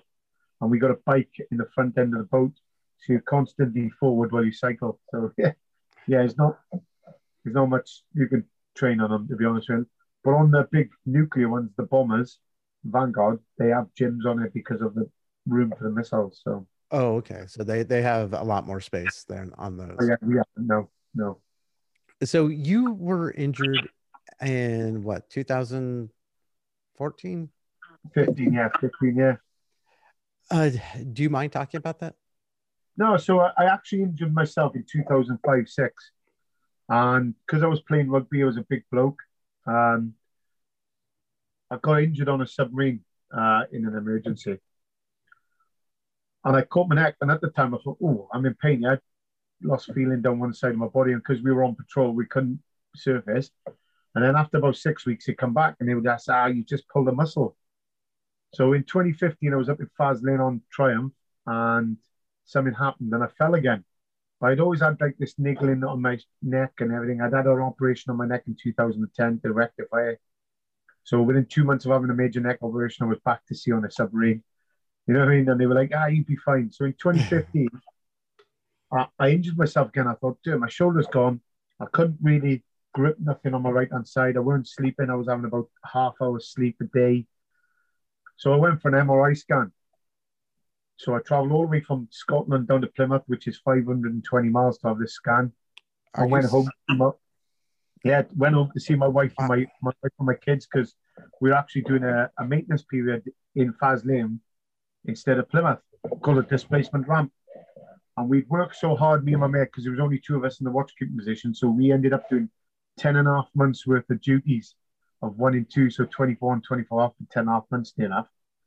And we'd have snippets. So I went home, had this MRI, went back up, and then I had a phone call about a month later saying, Oh, are you coming home this weekend? I said, Well, I'm traveling home tomorrow. This is on a Wednesday. You're traveling home on a Thursday. I was like, Yeah, no problem. So I left at five o'clock in the evening on a Thursday in Faslane, got to HMS Drake sick bay about seven o'clock in the morning after traveling overnight, sat down in. The doctor goes, Are you all right, Taff? Because I've known known this doctor for years, Sue Thorpe. I was like, Yeah, yeah. She goes, Are you sure? I was like, Yeah, yeah. They were like, Can you bring your wife? And I was like, What? She goes, Have you been home yet? I said, No, I've travelled overnight get here. I'm go weekend. I'm back up in Scotland on Sunday, so I don't want to be long. I want to get home, have some time with the wife and kids, and get back back to the boat because we were sailing soon. And they were like, "We need to ring your wife." Next thing, this four four ringer captain come in, who's a commander like GP, uh, Captain GP, a doctor, and he goes, "How are you feeling, Petty Officer Howells?" And I was like, "I'm fine." He was like, "Have you rung your wife?" And I was like, "Right, stop there." Because I was thinking the worst there. I thought, oh, I've probably got some disease or cancer, something like that. And I was like, stop, like, stop effing there. You know what I mean? I was like, what's going on? And like, we've just had a red flag come up on your MRI. How do you wash? And I was like, what do you mean? He goes, how have you been washing? I said, Submariner, just squirting links, you know, messing around. He goes, stop being a dickhead, Taff. How do you wash? I said, oh, showering. He goes, good, because if you had had a bath, you'd be dead by now. And I went, hey? He goes, so next, about 20 minutes later, my wife's come in. So my wife's crying, and I'm like, what's the matter with you? She goes, they just told me you're going to Derriford Hospital. I was like, what?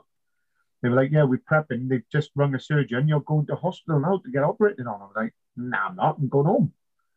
You know what I mean?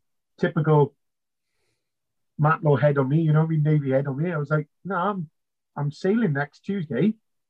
I'm I'm back up in Faslane. We're sailing and I'll be home by Christmas. They were like, you're going to Derriford. And literally, ambulance turned up, jumped in the back of ambulance, straight to Derriford.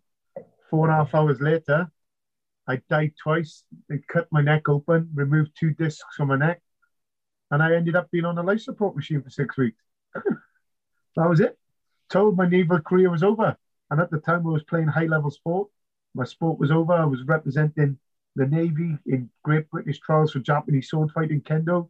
And it, basically, I was told it was over and I'd, I'd never be able to do anything I wanted to again. And that just closed my world down then massively. So after after about six weeks of in and out, you know what I mean, of not knowing, I come round, my wife had told me what had gone on. I was like, oh, I'm feeling fine. And I thought, ooh, I can't feel the side of my body. I'm finding a new I had a tube in my neck there. No breathing for me, eating for me. And I'm thinking, I can't speak. I could blink. I couldn't feel my hands. I couldn't feel my feet. I thought, shit, you know what I mean? I'm, yeah. I'm fucking paralyzed. And so my wife was like, "You all right?" And I was, you know, I started to tear up, and I was thinking, my worst fear is, and, and I, I how people in wheelchairs, I got utmost respect for people like that and people who've been paralyzed from the neck down and still, it just my world crashed. I thought, wow, I'm can't move. From six weeks ago, where I was able body running, training, everything, I can't move. And you know what I mean? I just stayed there. And it was about a day and a half later that everything worn off and obviously I come on properly. I started getting my speech again and I was thinking, I still can't feel my hands and feet. And it was just, I think it was about three days of constant, just constantly looking, you know what I mean? And, and in a, in a, how can I say, me being like my inner self. Next thing I was like, I can move my hands. I was thinking, right, I can move my hands, yeah. Yeah. Oh, my feet are moving. I thought, oh, and what had happened? Where they with that operation, had they give me epidurals, which had basically numbing the nerves. And as it worn off, I started feeling stuff again, and, and the relief that come on after it was unbelievable, you know. So I spent another week in hospital, and then I was sent to Hasler Company, which is a massive rehab facility, which is brilliant for injured servicemen. And I was told I was going there. So I ended up ended up going there. And at the time, I felt fine. You know, I thought I'm going to get back to work. I'm going to get back on a submarine. And everyone was telling me you can't. You know, you're injured that's it. You're injured. And I thought, I don't care. So I joined Hasler Company, which was back in 20, end of 2015, beginning of 2016. And I still couldn't use my arm. I was trouble walking, speech was crap. So over over a matter of months, I, I learned myself, and it, it sounds mad. I had to rewrite every new every human instinct again for me. You know, I mean, inside myself to make myself breathe properly, to speak properly, move my hands properly, move my legs properly, and it was hard. You know what I mean? And I I started, and I didn't realize it myself. I started going down into that depression, PTSD type route, and I shut myself off from everything, from all my friends, my family, um, and I just I just how, how can I explain? And I say this because I help a lot of people in Britain who have PTSD and went through what I did. I went into a room, and in that room there was one door in and one way out. But when I went in there, that way out just was masked by the four walls or the three walls in front of me. And it, there was no light in it. And it sounds bad, and this sounded, and there was no light in this room. There was no air in this room, and I felt trapped inside myself. So about six months, about yeah, about five months after I'd had my neck operation, I couldn't I couldn't pull this. It's taken me near enough five years to get that back. None of my tendons in my neck. I couldn't really turn my neck properly. I had no strength. I had a pain in my shoulder, and I'd always had pain in my shoulder. I'm thinking, this ain't right. So I went for another MRI with a specialist, a guy called Mark Brinsden, absolutely brilliant, brilliant ex-Navy commander, surgeon. I'd known him for years through rugby and stuff like that, playing sport. He did an MRI. He says, have you ever dislocated your shoulder? I went, no. I said, I hurt it back in 2006 when I had my initial neck injury. Um, but apart from that, no. He goes, well, what has happened? He says, you've actually ripped your shoulder, dislocated it, and it's popped back in, but it hasn't fully gone into the joint. So it's half in and half out. And I was like, what? He says it's born its own joint. So I'd actually, from playing sport and being a, an ignorant person and training a lot, I'd actually created a, an extra joint, more of a bore hole into my shoulder socket.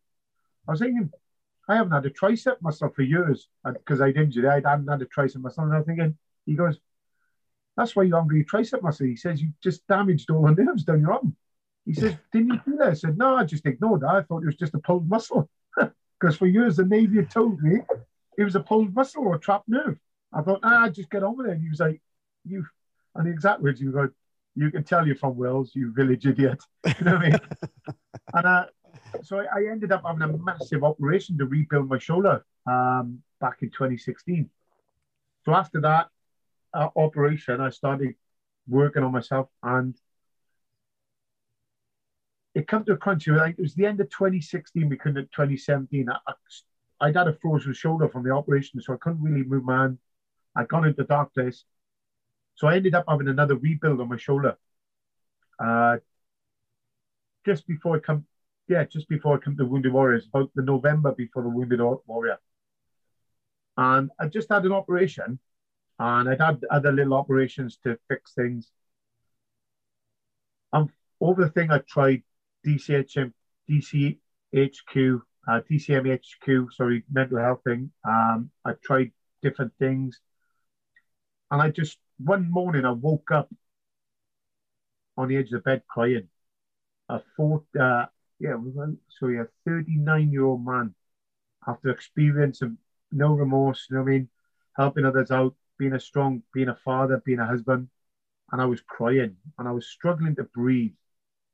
And I turned around to my wife. I said, "Close the door. I don't want my kids because I've never cried, in, apart from being just emotional when something good happens. I've never cried. I, I, think it's twice in ever my life I've ever cried cried in front of my wife. You know, I'm not one of them guys that uh, that show show that side of emotions because of the training I do and stuff like that. And I sat on the edge of the bed, Tommy, and I I was like struggling for breath, and I started crying. I went, I'm dying. My wife went, "Shut up, you idiot." That's exactly typical.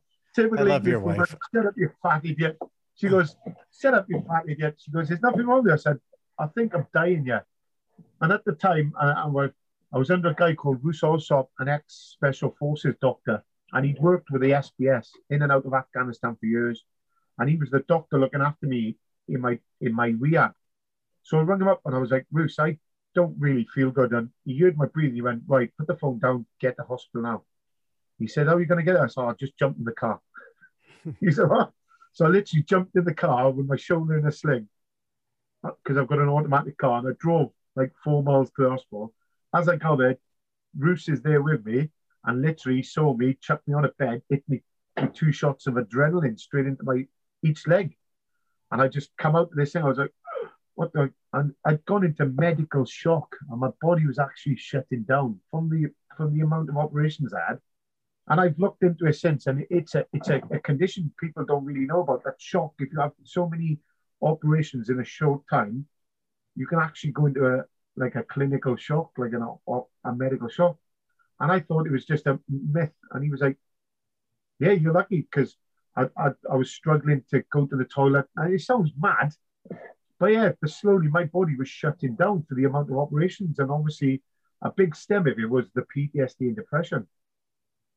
So I just said to him, I'm, I'm in bits here, doc, you know what I mean? And I, I talked to a nurse, uh, like a mental health nurse, really, really good woman called Tracy. And I sat with her one day and she says, Can you talk? I said, Oh, I can talk. But she says, You don't like talking. I said, No, no, because normally I'm the person people come to to listen. You know, I listen to people. I said, I'm not that person to air my washing out, if you know what I mean. And yeah, I started going to DCMH and it was it was the December just before the January or the February before we had the so the Navy had paid for this specialist to come in in mental health. And I started doing a lot of uh, it sounds mad in it, a lot of self rehab, like soul search, soul searching, trying to get back to the person I was. And I sat there and this guy come in and the Navy had paid this specialist to come in. And as he come up to me, I sat there, I said, oh, hello, I'm Petty Officer or Howells. He says, and the first thing he said to me goes, I know what's wrong with you. I said, excuse me. He goes, I know what your problem is. I can fix you. And I just looked at him, Tommy, and and, and swore. And I went, fuck off. he went, what? I said, fuck off. I said, you winding me up, yeah? He goes, I, I'm an expertist. I know where your problem is. I said, tell me what my problem is then. And this captain and this commander's looking at me to think, what's he, where's he going with this? And the commander I knew very well. And uh, I said, so what is my problem then, mate? He goes, oh, um, you got clinical depression. I went, no, I haven't. I said, is that what you're branding it? He goes, well, I'm the expert, yeah? I said, are you really? So I got up and I, I said a few swear words to him, Tommy, in the good old naval tradition, British naval tradition, told him to wind his neck in. And I walked out. And this captain come after me. He goes, Where you going, Pet ourselves? We paid money for this guy to go. I said, Well, can I have his money? Because he's full of shit. I said, You're wasting my time. You're wasting his time. Can I have his money? And this guy went, Can we have a chat? I said, No. I said, The next time I speak to you, with no, no uncertain terms, the only time you, you'll speak to me is on a life support machine after I've knocked your head off your shoulders. I said, You're full of crap, mate. And he says, No, no, tell me where I'm going wrong. And I went, Do you really want my answer? Do you want the right answer or do you want the Taff Howells answer? so what is the right answer? I say, Well, well, you're a specialist, you've got more degrees than a compass, you're you're the specialist this. I said, Do you want my answer now? And I give him the old commandant. And I sat back down and I said, Oh, can I have a cup of tea? So they got us a wet, what we call it, cup of tea in the Navy. I said, You're not the expert of anything. And he goes, What do you mean? I said, You're the subject matter expert. You've done all the training, you've seen people in different things. I said, The only person who's the expert of what I got is me. And he went, What do you mean? I said, Are you my body? Are you are you feeling what I feel? Have you been what I've been through? And he went, No. I said, Rest my case and that'll cost you seven thousand pounds. And he went, Excuse me? I said, Well, you told me you're an expert of me, but I just told you I'm an expert of me, and I've just told you right. So can I have your can I have the seven thousand pound the Navy pay now? And his commander's like chuckling behind his thing, going, Come on, Howells. I said, So this I said, I work with a bunch full of Royal Marine Special Forces guys. Do you know their problem? And he went, Yes. I said, No, you don't. I said, You're a subject matter expert to give them help to find out what their problem is. You can't diagnose someone by looking at me. I don't even know you from Adam, sir. So with that, I said, Look, it was nice to meet you. And I walked out. and everyone's like, Where you going? I said, Ah, oh, shit, poke him, you know. And I've got a I've got a tattoo on my arm there, and it says, Never above you, never below you, always beside you. And I've always lived by that thing. And from that day onwards, I went home and my wife just, and it was like a, a light bulb moment, bang. And something woke me up and opened that door in that dark room and said, It's time to come back out now. It's time for you to help someone so another British serviceman doesn't have to listen to that crap again. You know what I mean? Because there's some really good mental health nurses, doctors out there who sit and listen to you and diagnose you and, and guide you where you need to go, not tell you that they are a bit like yourself with your trauma and your injuries and where you had the explosion out in Iraq or whatever you was when when when you know what I mean. Yeah, and yeah, definitely. I just yeah, and I just from that day, it was like a light bulb moment, Tommy. And when I come to see you, when we were out in Wounded Warrior, just speaking to some of your guys, and they were like, and and just telling my story, and I was thinking, and and I've lived, and from that day, my motto was, fuck them all except one and bollocks to him. And everyone looks at me and go, and I live by that motto. And they're like, what do you mean? The only person who's going to heal you is you. Yep. You can have all your loved ones tell you, you can have all your family tell you, you can have your best friends. You can. I could sit here now, Tommy, and say, you need to go down this route, you need to go down that route. But the only person who's going to make you go down that route is you. Yeah. Yeah. From Yeah. deep From deep within. And I I come up with a philosophy after like being out in America. I, I started my own company just before. So I've got my own company that teach security and training to veterans and servicemen and get I've got 178 ex-serving veterans, injured people into work over the last three years now. So it's a big part. You're, you're in my my my office in my in my shed where I embroider stuff now from and thing, and I do a lot still. And I've worked with people with PTSD and people from different things, and I worked it out. And, and everyone laughs at me, and I say, "Do you, do you know what it is?" And they, they say, "No." I say, "My philosophy is if I can wake up in the morning, Tommy, and I take that deep breath, and I'm still alive, everything else for the rest of the day is a bonus." That's a And good philosophy. You know what I mean? Yeah. No, if I, I get stub. I get out of bed, I take that deep breath, and I think I'm alive because I've got people and friends just like yourself who are not who would love to be here now, breathing the same air we are. But instead of scratching a box six feet under, they're not. You know what I mean? And I, I work with people, and, and that's why I say when people and I've got friends now, I've got people who work for me who are all ex-serving, got massive problems, and I helped a lot. And I just sat down with one of them the other other day, and he was on. Well, well, I was on the phone to him, and he was like, "I'm, I'm in pain. I'm in pain." And I said, "What are you in pain for?" He goes, oh, "I can't get over it." And obviously, it's something that happened in his past in Afghanistan, losing a friend. And I said, "So when you wake up in the morning, what's the first thing you do?" He goes, "Well, I get up." I said, "Before that, what do you do when you open your eyes?" He goes, "No." I said, "You take a big deep breath." And he went, "Yeah." I said, "You alive?" And he went, "Yeah." I said, "Is your is your friend?" He went, "No." I said, Would you like to be alive? He went, Yeah. I said, So that breath's telling you you're alive. Everything you do from that initial breath of waking up, waking your eyes, you take that deep breath here, is a bonus, whether it's a good day, a bad day, or you know what I mean? You you, you stub your little toe on have a paper cut. That's just niff nif- and trivia. You're still alive. And I, I that's how I feel now. You know what I mean? So even when I have a bad day, I'm, I've, I've done a lot of coaching and mentoring now. I'm now a life coach. I sit there with people and say, listen to me. I can sit here and waffle on all day, but at the end of the day, only you can do you. No one else can do it. Like yourself, like with your this now, with your podcast, with your hunting, you know as well as me. You're you're like my my sanctuary is now. If I have to go and do something, and I need a break, I just jump on my new brand new road bike and I go and do 20 miles. As soon as I've done my 20 miles in my head, come back and it's refreshed, you know what I mean? Or I need to go away for a, a couple of hours just for a walk across the seafront or something like that. And that's that's my therapy, but I'm alive. Yeah, definitely. So when I met you, you were already starting to weight train again. I remember showing up a couple times at the uh, when we were going to different events, and there you were pulling down weight. So, have you taken any pride in basically telling the doctors to fuck off and Yeah, you're going Yeah. to be who you are? Yeah. yeah, yeah. And and it's if I could have a, an emblem or, or a motto on my t-shirt, it'd be that. You know what I mean? it would be the big F off sign, you know what I mean? Because at the end of the day, and and at the time, and I, I realized me being in pain is what's keeping me alive. And it sounds stupid.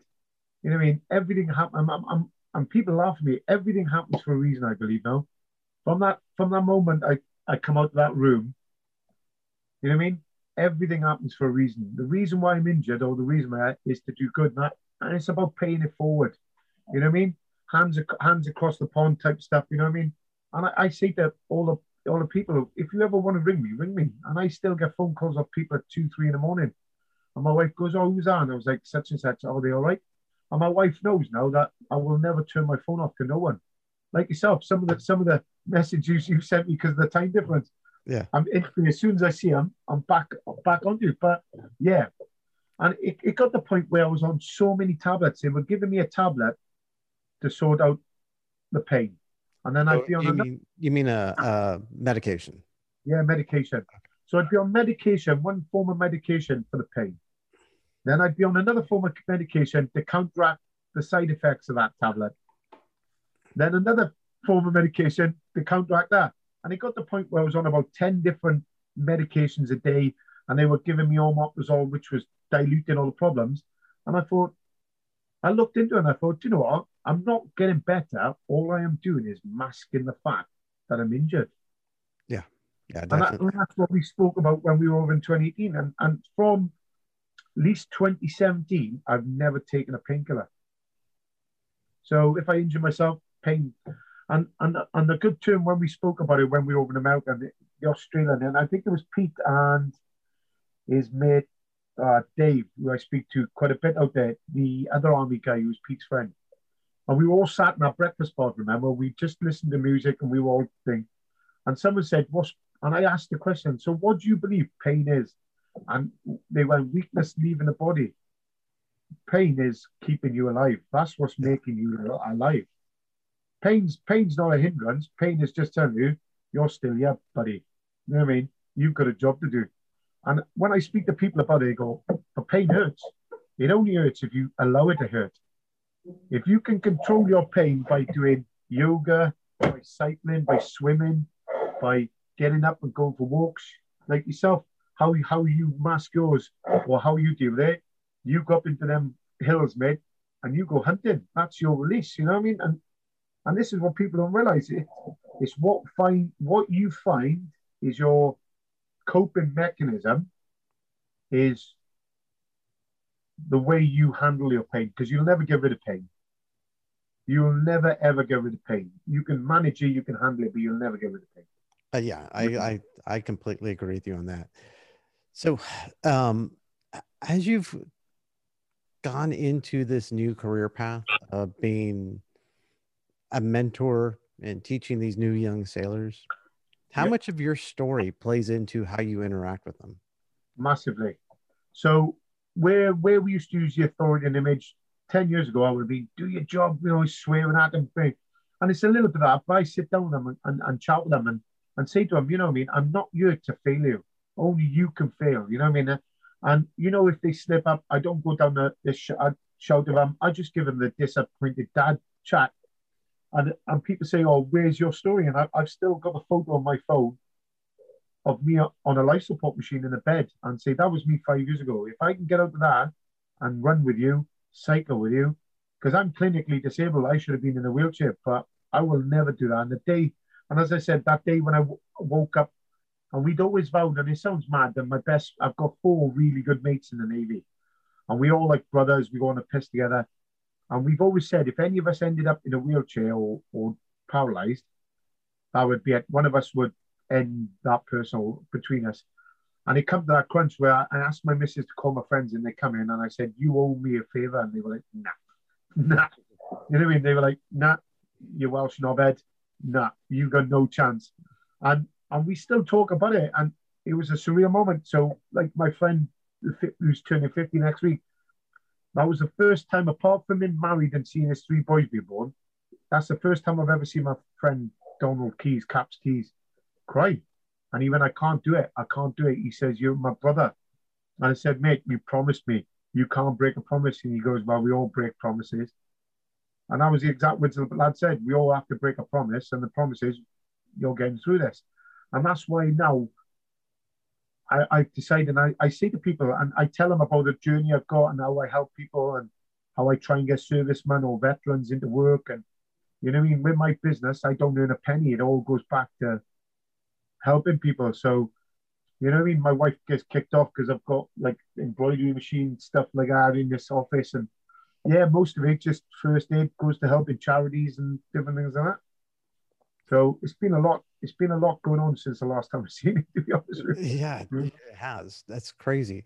So I'm glad to see that your business is working out for you. How do you manage both the Navy on these 20 hour days and still got four hours left for me. Still got four hours left. So are you guys actually uh like with us when we went to when we go to boot camp, there's a company commander, I think they call them recruit division commanders. Typically there's two, if not three of them. Uh and at least one of them spending the night at the barracks every night. Are you doing that? Yeah, so the first two weeks, um, me and my leading hand, so we're both D- DIs. We've got a warrant officer and then we've got a lieutenant, lieutenant commander, which is equivalent to well, it's the same as yours, really. Um, so warrant officer is equivalent to like your CWOs. You know what I mean? Like like Clint was when we come over. That time he was a warrant officer. So he he lives on the base anyway because he lives in Scotland and obviously he's a weekend traveller. Um, but yeah, we between me and him for the first two weeks, everyone's there. Every, someone's there every night. So we get up at five in the morning and we're not going to bed till midnight. That's constant. So even now, um, last week was supposed to be an easy week. We were out in the field with them for two days. Uh, we we were in for quarter to seven every morning, and we're not coming home till at least ten o'clock in the evening after we sort them out. So it's ten weeks training.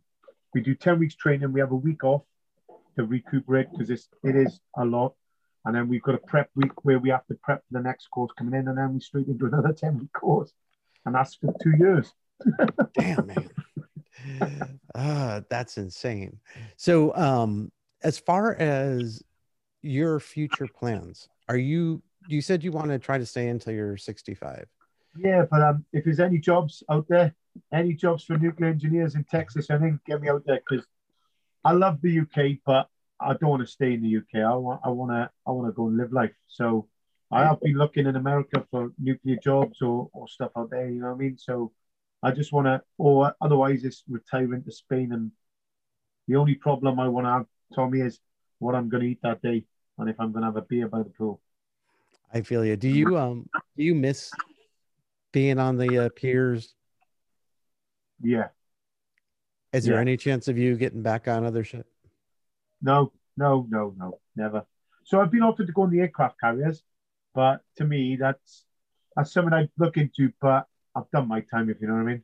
Yeah. I've done 20 years on a running submarine near enough. It would be kind of cool to see you on board an aircraft carrier, though. Yeah, I just don't think I'd handle it, to be honest with you, because it's a totally different world compared to submarines. I mean, you get to see daylight every day. Yeah, yeah, it means looking at people I don't want to look at, is it? So that's the difference. That that's true. but um, so let's talk about last year. I know you just you told you said earlier that you had to deal with COVID. Yeah, massively. Yeah. How did the year start for you? Brilliant. So into training, um, doing a lot with my business, doing a lot with work. Um, and then obviously we knew something was happening. Um, I knew about COVID in 2019. And it sounds stupid. I, I contracted uh, a big viral infection in the December of 18 or 19, sorry. And it took about 30 days to shake it to the point where I was in bed for three weeks, and my wife was like, "I'm calling an ambulance for you," and it was respiratory problems, constant running nose. You you are you you are probably the sixth person I know, including myself. I think it was late November, early December, nineteen. I was down for a good six seven days, 104, 105 degree fever. Yeah, so it was so it was constant running nose, couldn't breathe. My chest, I was coughing up blood. You know what I mean? And I thought, oh, it's just I've strained my stomach. So I went in and out of work and I collapsed in work in a simulator because we were in a simulator teaching engineers how to operate the reactor in emergencies and stuff like that, just like you do in your Navy. Um, and I, I just collapsed. And I was in and out of work all week thinking, true, this is the flu. I've got a really bad flu, yeah. And they were like, yeah, you've got a viral infection. And after about a week or so, I was like, listen, like normally I can brush something off, done, dusted, get it done. But I was really, really ill. To the fact that I went in about seven times into the sick bay and I was like, I feel rough. And the doctor's like, there's a viral infection. We can't give you antibiotics. You're just going to have to sweat it out. So this was like December the 13th. And we were due back in work on the 4th of January. And I didn't go back till the 11th, which was like the Monday. And even then, I was still ill and it was a good 30 days of shaking and then I felt better. So I knew about SARS and stuff like that, where we hit it. And I was talking to a paramedic friend of mine, and he'd said about COVID back in the August of 19. And our NHS had been prepped, saying, look, there's a viral infection over in China. If it comes out, it could be a pandemic, prepping our national health for it. So when when we went into national lockdown in March of 2020, I went back into work and I was like, I, I my chest is still tight, and the doctor goes, "You've had COVID." And I was like, "What do you mean?" She goes, "We thought it was a viral infection, but it's been widespread around the world since least July last year." And I was like, "What?" She goes, "This ain't just a quick thing that's come out of that area." She goes, "This has been over there for at least eighteen months." And it, they obviously the media tried to hide it and all it all blown up. But yeah, it was just it was awful. And then we went into training. We had a couple of days off, and we were called back in. And because of the nuclear side of keeping engineers, and we need a nuclear deterrent at sea, my department we were in all every day. While other while other sub departments were all working from home, we were in every day. And it was bonkers. We were just in every day, which yeah, just one me up, one me up. So let me ask you this, because um, again, uh, it's the international difference every Navy base here has barracks for their enlisted, um, and then they have the BOQ for officers who aren't married. Yeah. Are you going home at this point in time during the lockdown every day, or are you staying on yes, base? I'm still going home, but the people who we were training weren't. Oh, okay. Because we, we, lived local and we were staff. Oh, okay.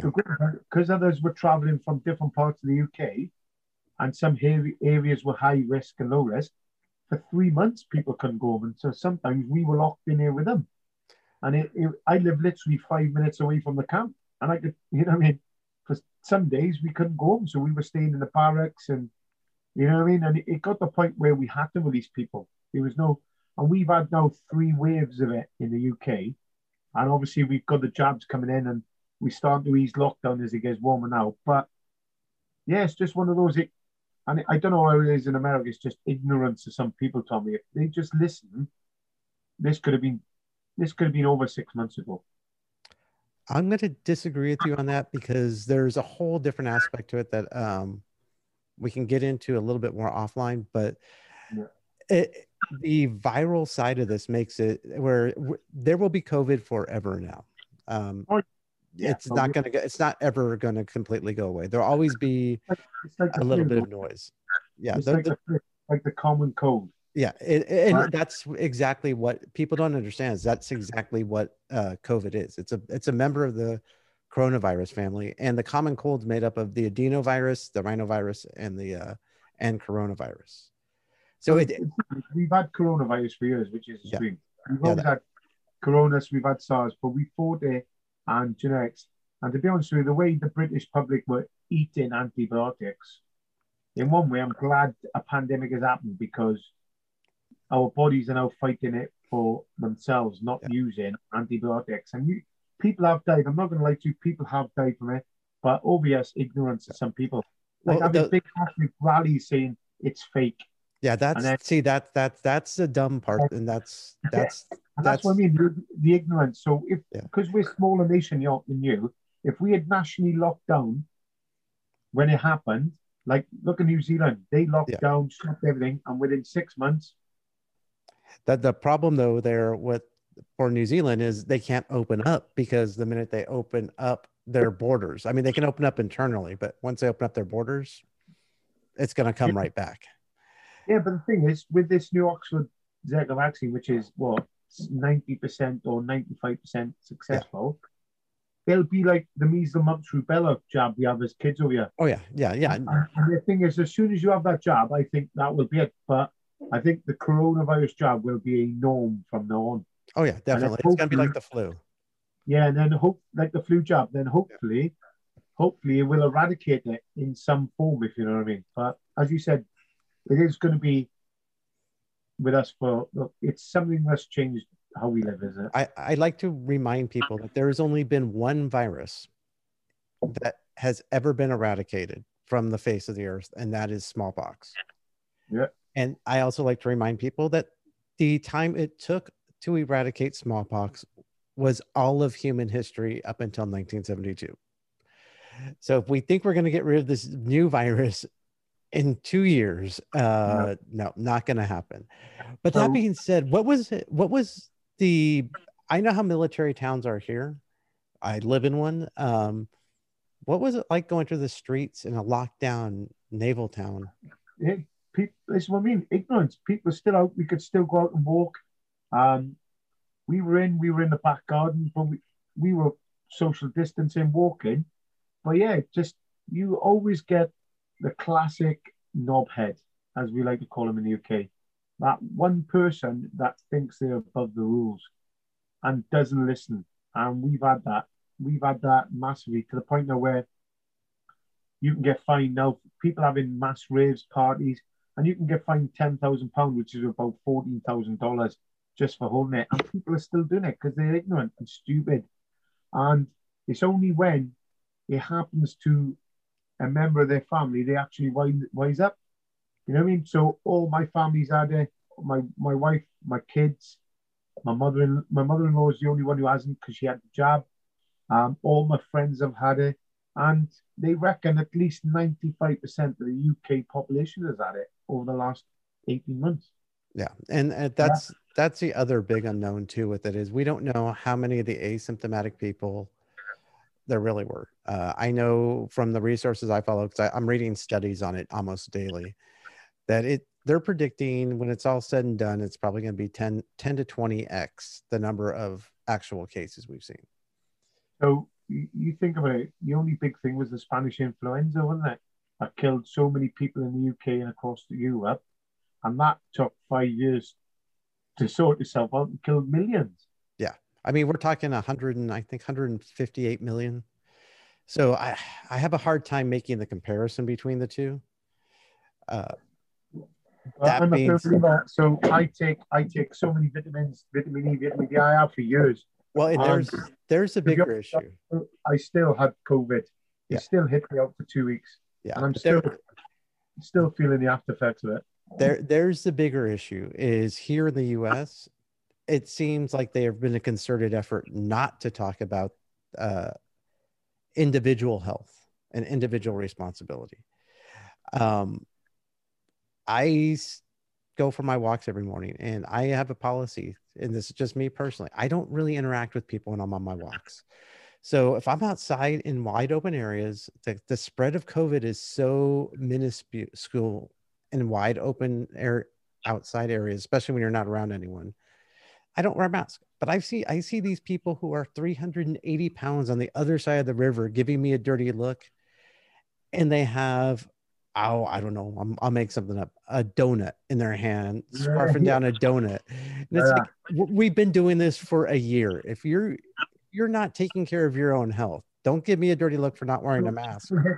Anyone with respiratory problems, overweight, um, stuff like that, it, it, it hits people. And I've said this, and there's a lot of conspiracy theory. Stop the lying about it where the British government last year couldn't lie and is still we don't know 100% how it's going to work. We don't still don't know 100% how it is. And you get some our Prime Minister Boris Johnson, you know what I mean?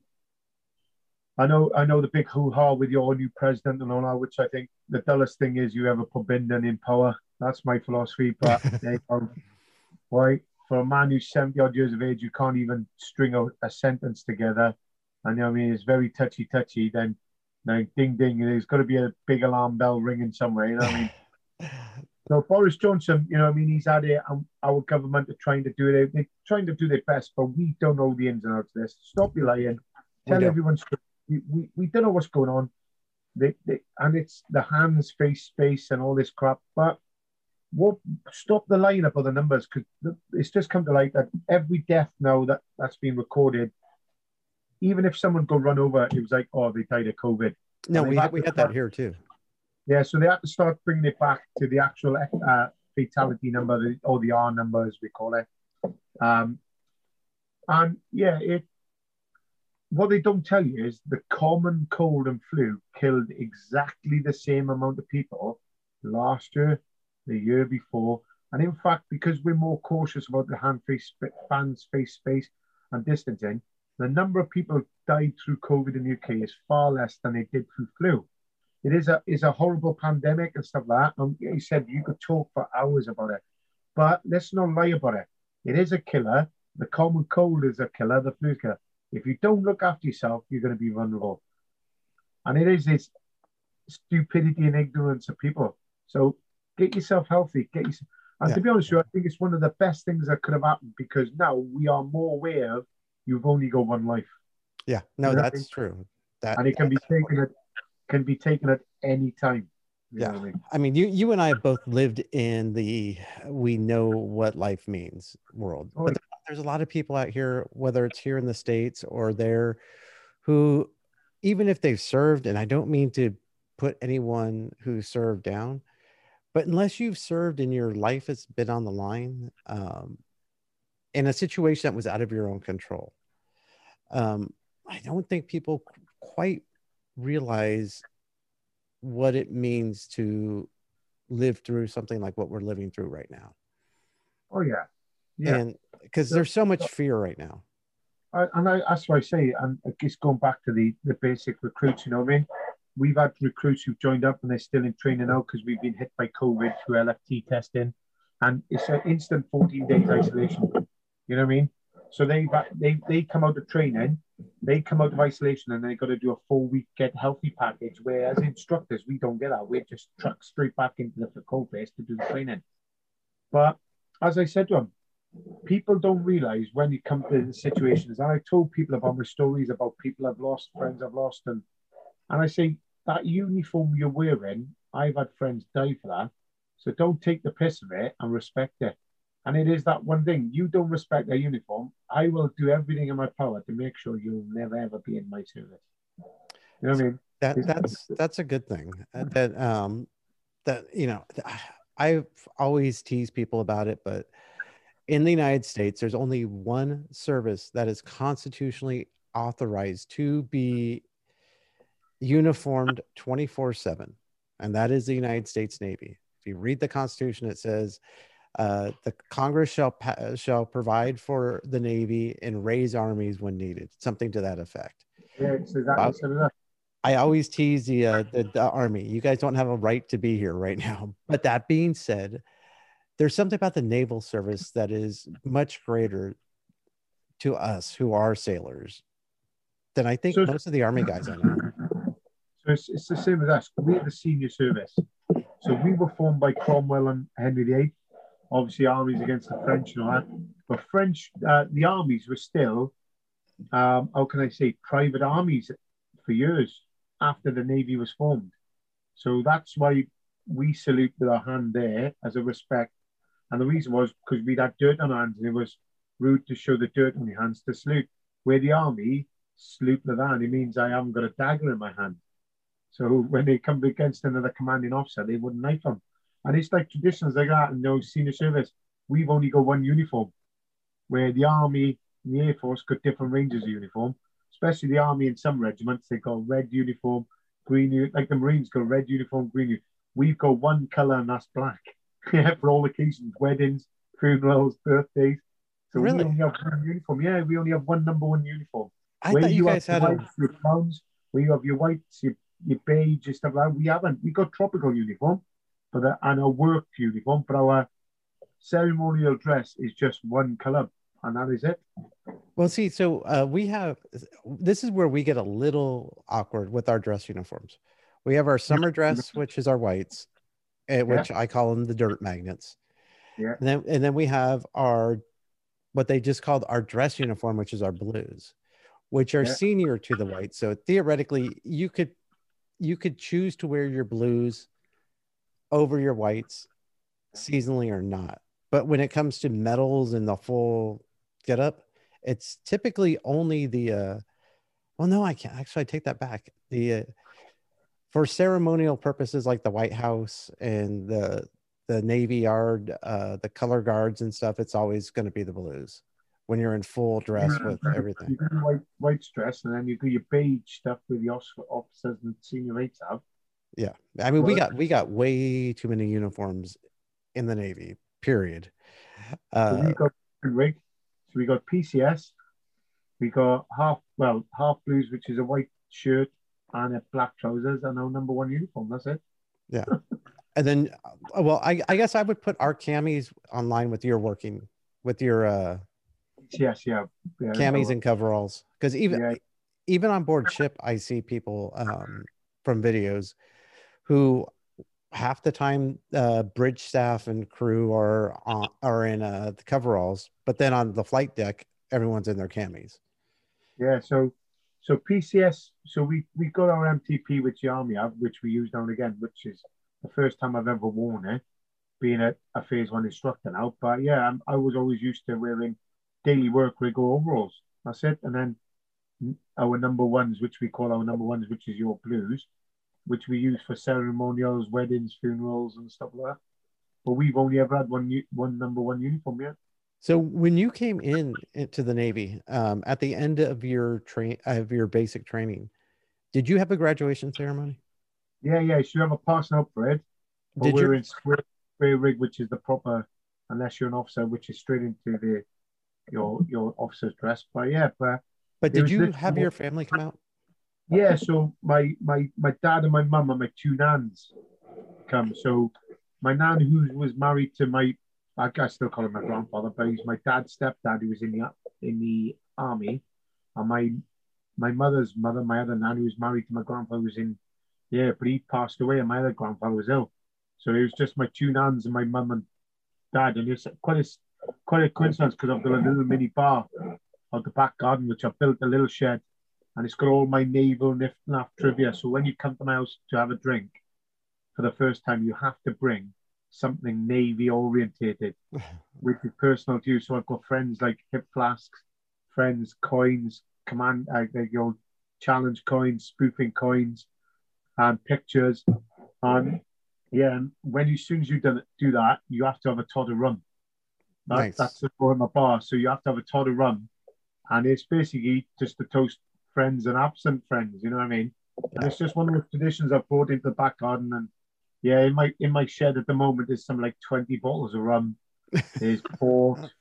Oh, there's yeah, there's everything in there. So yeah, but it it, it was surreal because my nan, um, I've got like a little, it's like a ashtray, like a cigarette like tray, and my nan had, and it was like a it's like a porcelain thing, and it was me and my nan when I passed out. She had it made, and it's in my bar, and people go, "Why have you got that?" And I said, "That's what my nan bought me." When I passed out, 25 years on, she passed away five years ago, Oh but wow. I've still got I've still got it glued onto my bar underneath like all different ships' crests and different things there. Nice. So the reason yeah. the reason why I brought up the uh, graduation, or as you call it, the passing, um, and family, is how weird has it been for the, these kids for the last year, no. assuming that they haven't, that they don't have any family. right? They- no, for no family. So we're quite lucky. I passed my class out end of May. Is end of May? Yeah, it'll be the end of May. My class pass out, and we're the first passing out class to allow families to come after nearly 16, 17 months. Oh wow. Yeah. I mean, I, I feel like and it's the same way with the Navy. They here they've been live streaming it, um, and much like you were saying, uh, those guys that you were training in the nuke on the nuke side, the corpsmen, because I'm right down the street from where corpsmen go to their training. They the kids who come down from boot camp are not allowed to leave the base for the eight to ten weeks that they're there. Oh. So um, until they graduate, then they get shipped off to their first command. So they don't get to see, they don't get to take their in between leave that happens after you get from boot camp to a school, and then they're stuck at their school for however long that school is, and then they go to their first command. Uh, I I just feel bad for them, and even for your guys. Uh, we're, we're, we're quite lucky because we have leave. All, of- all like when when initially happened, if you weren't part of the, uh, a high classified course like we we were teaching, you could go home, and some of them went home for four or five months. You know, I mean, we had one of the guys who who's a warrant officer, but he's he's got a heart condition, and the same again. He's a big bloke, you know, overweight. But yeah, he went home in January last year, and he turned up for work when I'd left. My, my friend who was wrong last night in the garden for the first time in months, because we allowed another family in the gardens now. He was saying he turned up for one day emptied his desk out. So he's been at home for 13 months getting paid, full pay for 13 months. Nice, nice. And then he's gone, he's gone to join a submarine in, in refit. So he's going to be home for another however long it takes.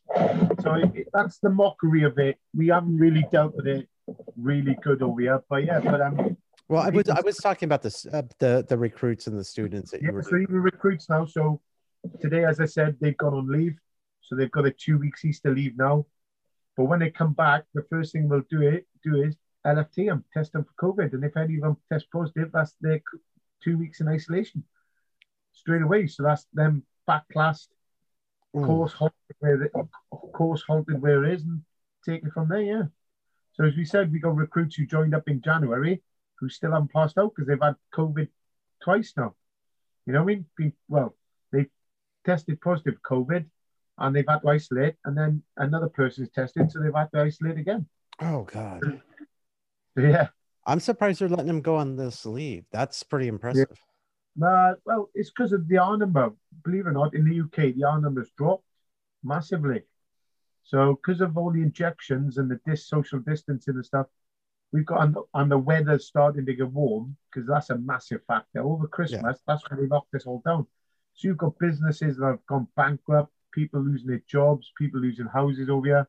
And our government have had to do a massive package, billions of pounds has cost. But this is what I mean. Instead of sorting the country out, they paid, I think it's like an obscene amount for an app. And it's in the billions of pounds this app is, and it's not even bloody working. it's just, yeah, it's just good yeah. idea. The good idea, the good idea, the good idea fairy is not always a good idea fairy. No, no. All right, my friend. Um, I'm so glad you came on, and we got to do another one soon. Yeah, uh, I did. It's so good to see you, and you look so so healthy and so good. Yeah, getting old. Too old now, Tommy. Too old. 42, 43 this year. Like, oh, getting old. You know, but you're still doing it, which is a good thing. You have to. You only live once, do you? And if if I can give give back and not let people go through what, I've been through, or just give them a, a sense of that there is someone there who actually gives a hoot than Tixie. You know, I mean, I'd rather be I'd rather be remembered for someone who cared instead of someone who didn't care. And that's that's how I feel. And that's all stemmed from, you know, I mean, my injury more than anything. So, yeah. Thank you, man. That that's a good way to end this. Um, we will definitely be talking more. And yep. I cannot wait to hear your stories from the future of how many crazy recruits you guys are putting through. But I'm going to stop the recording.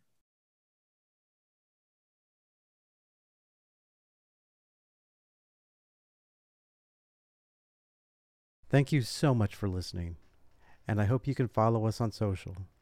Check us out at our website, modernronin.com on Instagram, The Modern Ronin, on Twitter at Tommy Chase01, and you can always support us at modernronin.locals.com. This is our locals group, and it'd be great if you guys joined and subscribed.